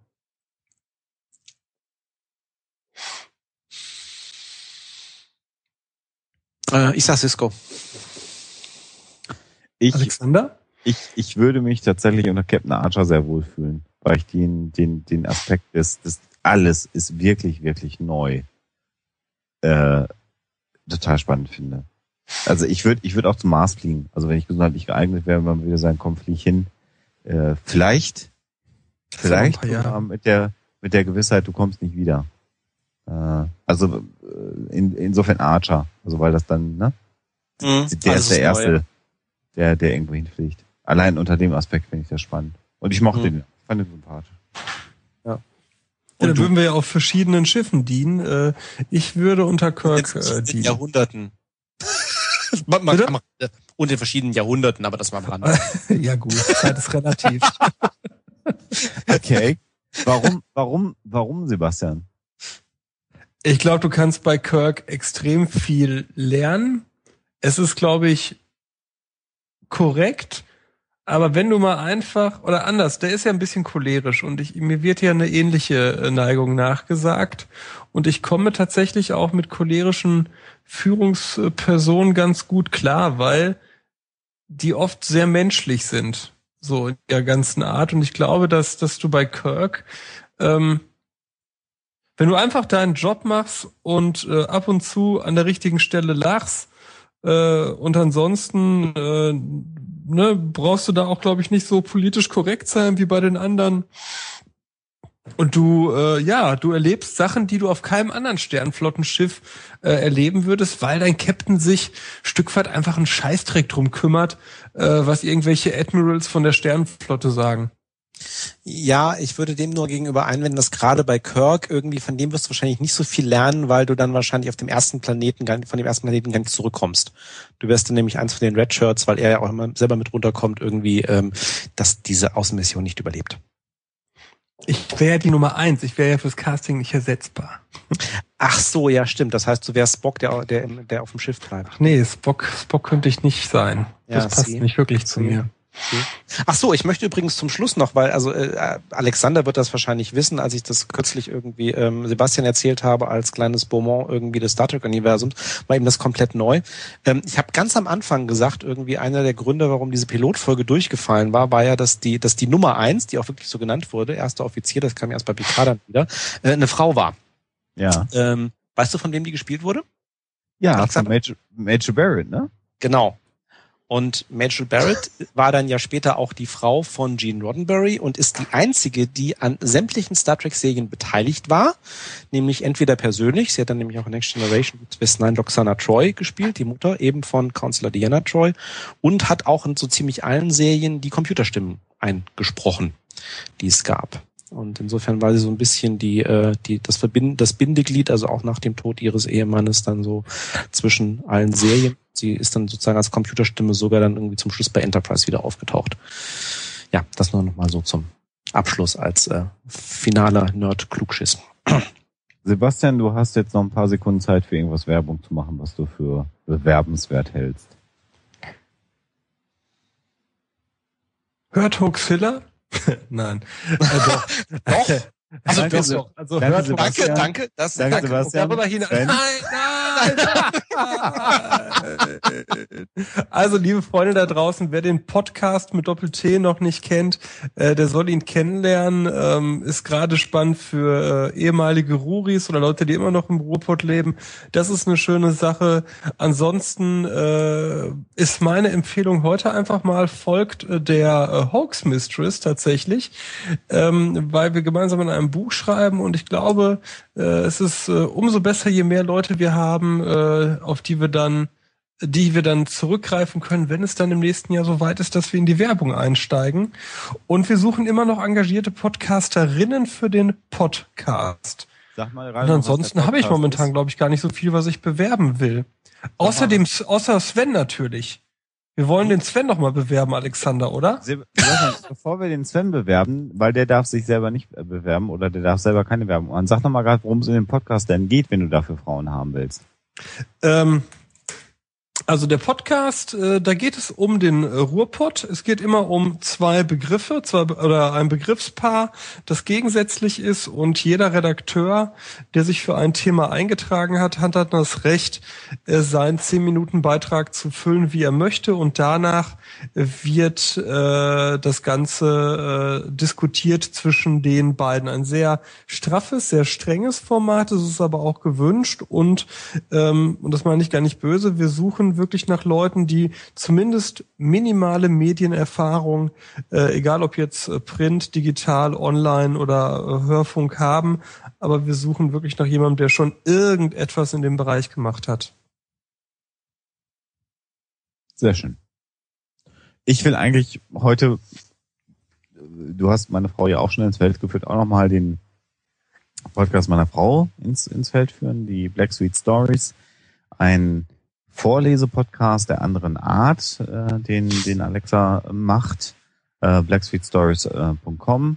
Und ähm, da wird es demnächst noch deutlich mehr geben als nur äh, aktuell gemeinfrei vorgelesene Geschichten. Da wird sie einiges tun. Und wer jetzt auf die Geschichten, die aktuell verfügbar sind oder die Kapitel noch nicht so steht, sollte trotzdem ein Auge drauf haben, weil sich da demnächst noch ein paar Dinge werden, auch in Richtung hin auf aktuelle moderne Literatur und auch den Blick auf diejenigen, die äh, Literatur äh, schaffen. Das wäre mein Ding. Und Sebastian, wir beide zusammen müssen an dieser Stelle nochmal anmerken für alle Hörerinnen. Dass ich äh, gar keinen Podcast habe. Entschuldigung. Doch, Du ich hast- einen Podcast, aber egal. Äh, Du, du bist gelegentlich in anderen skeptischen Podcasts vertreten. Das, das, ist ja, das stimmt. Aber ich habe kein anderes, ich habe kein anderes Podcast-Projekt, was ich jetzt bewerben würde. Nein. Richtig, aber wir können Werbung für den Sven machen. Also Ja. wer einen gut ausgebildeten, äh, gut aussehenden, ähm, wohl situierten, äh, kochen kann er auch. Äh, ich habe es noch nicht testen dürfen, aber ich glaube ihm das mal, wenn er das sagt. Single sucht, dann wird er bei Sven äh, sowas von fündig, oder Sebastian? Definitiv humorvoll, muss man sagen. Äh, mit einer gewissen äh, rauen äh, Art hier und da im Humor, aber immer äh, liebenswert dabei, aber nicht auf so eine äh, Waschlappenart, sondern sehr sympathisch. Ähm, ich glaube, wenn ich nicht verheiratet wäre und eine Frau wäre und Single wäre, dann würde der Sven wahrscheinlich keinen Bock auf mich haben, aber ich würde um ihn herumtänzeln. Hast du schön gesagt. Ich finde Sven ist so schön ausgeglichen, ganz im Gegensatz zu uns beiden, Absolut. oder?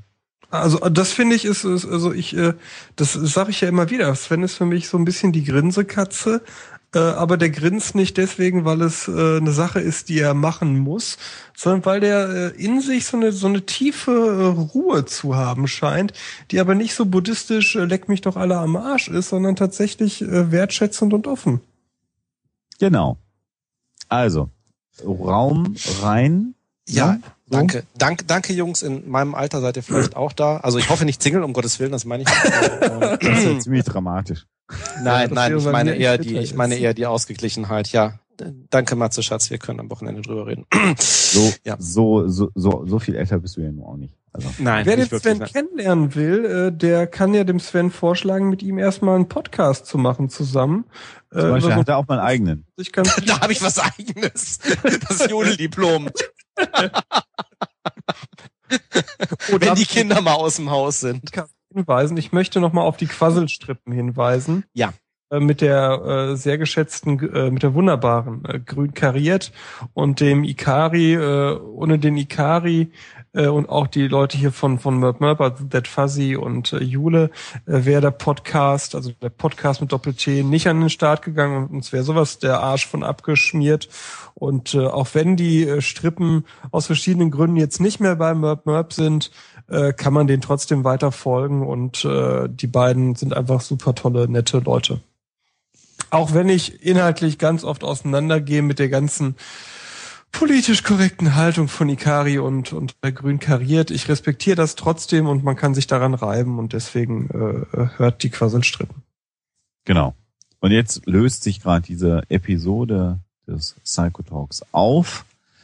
Ähm, deswegen würde ich sagen, wir spielen noch ein bisschen Musik ein. Wir bedanken uns bei all diejenigen, die jetzt so lange zugehört haben.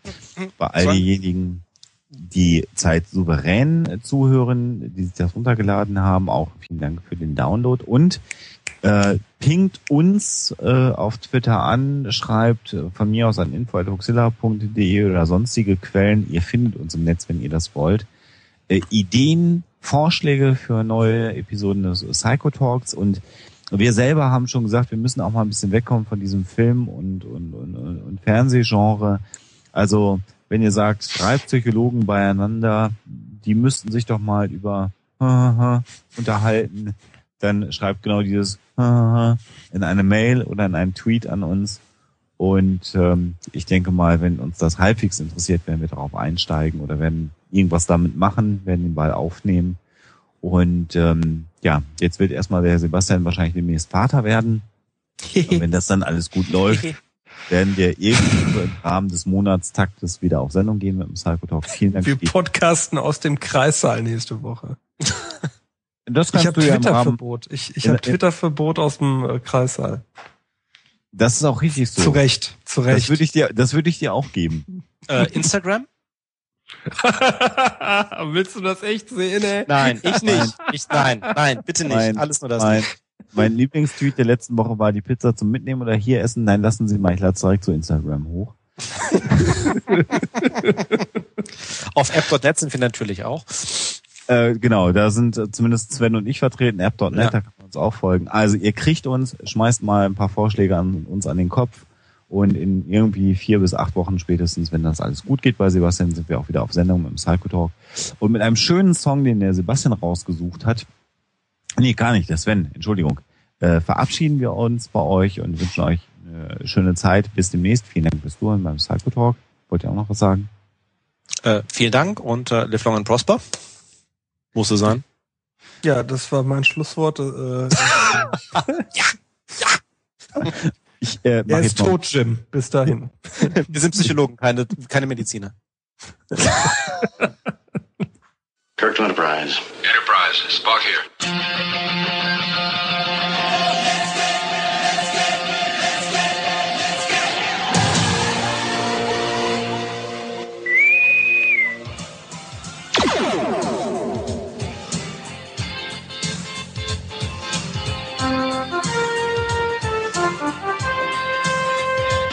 He's your green-blooded Vulcan logical dude, Fascinating. Living long and prospering in a mind meld mood. He's with Kirk Bone, Scotty Uhura Chekhov on a five-year trek. And if you ever piss him off, he'll just pinch your neck. It was Trimbles, Klingons, Romulans.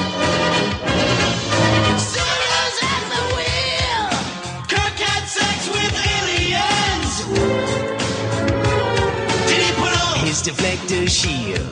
Now Dr. McCoy is starting to panic. Damn it, Jim, I'm a doctor, not a mechanic. Beam me up, Scotty,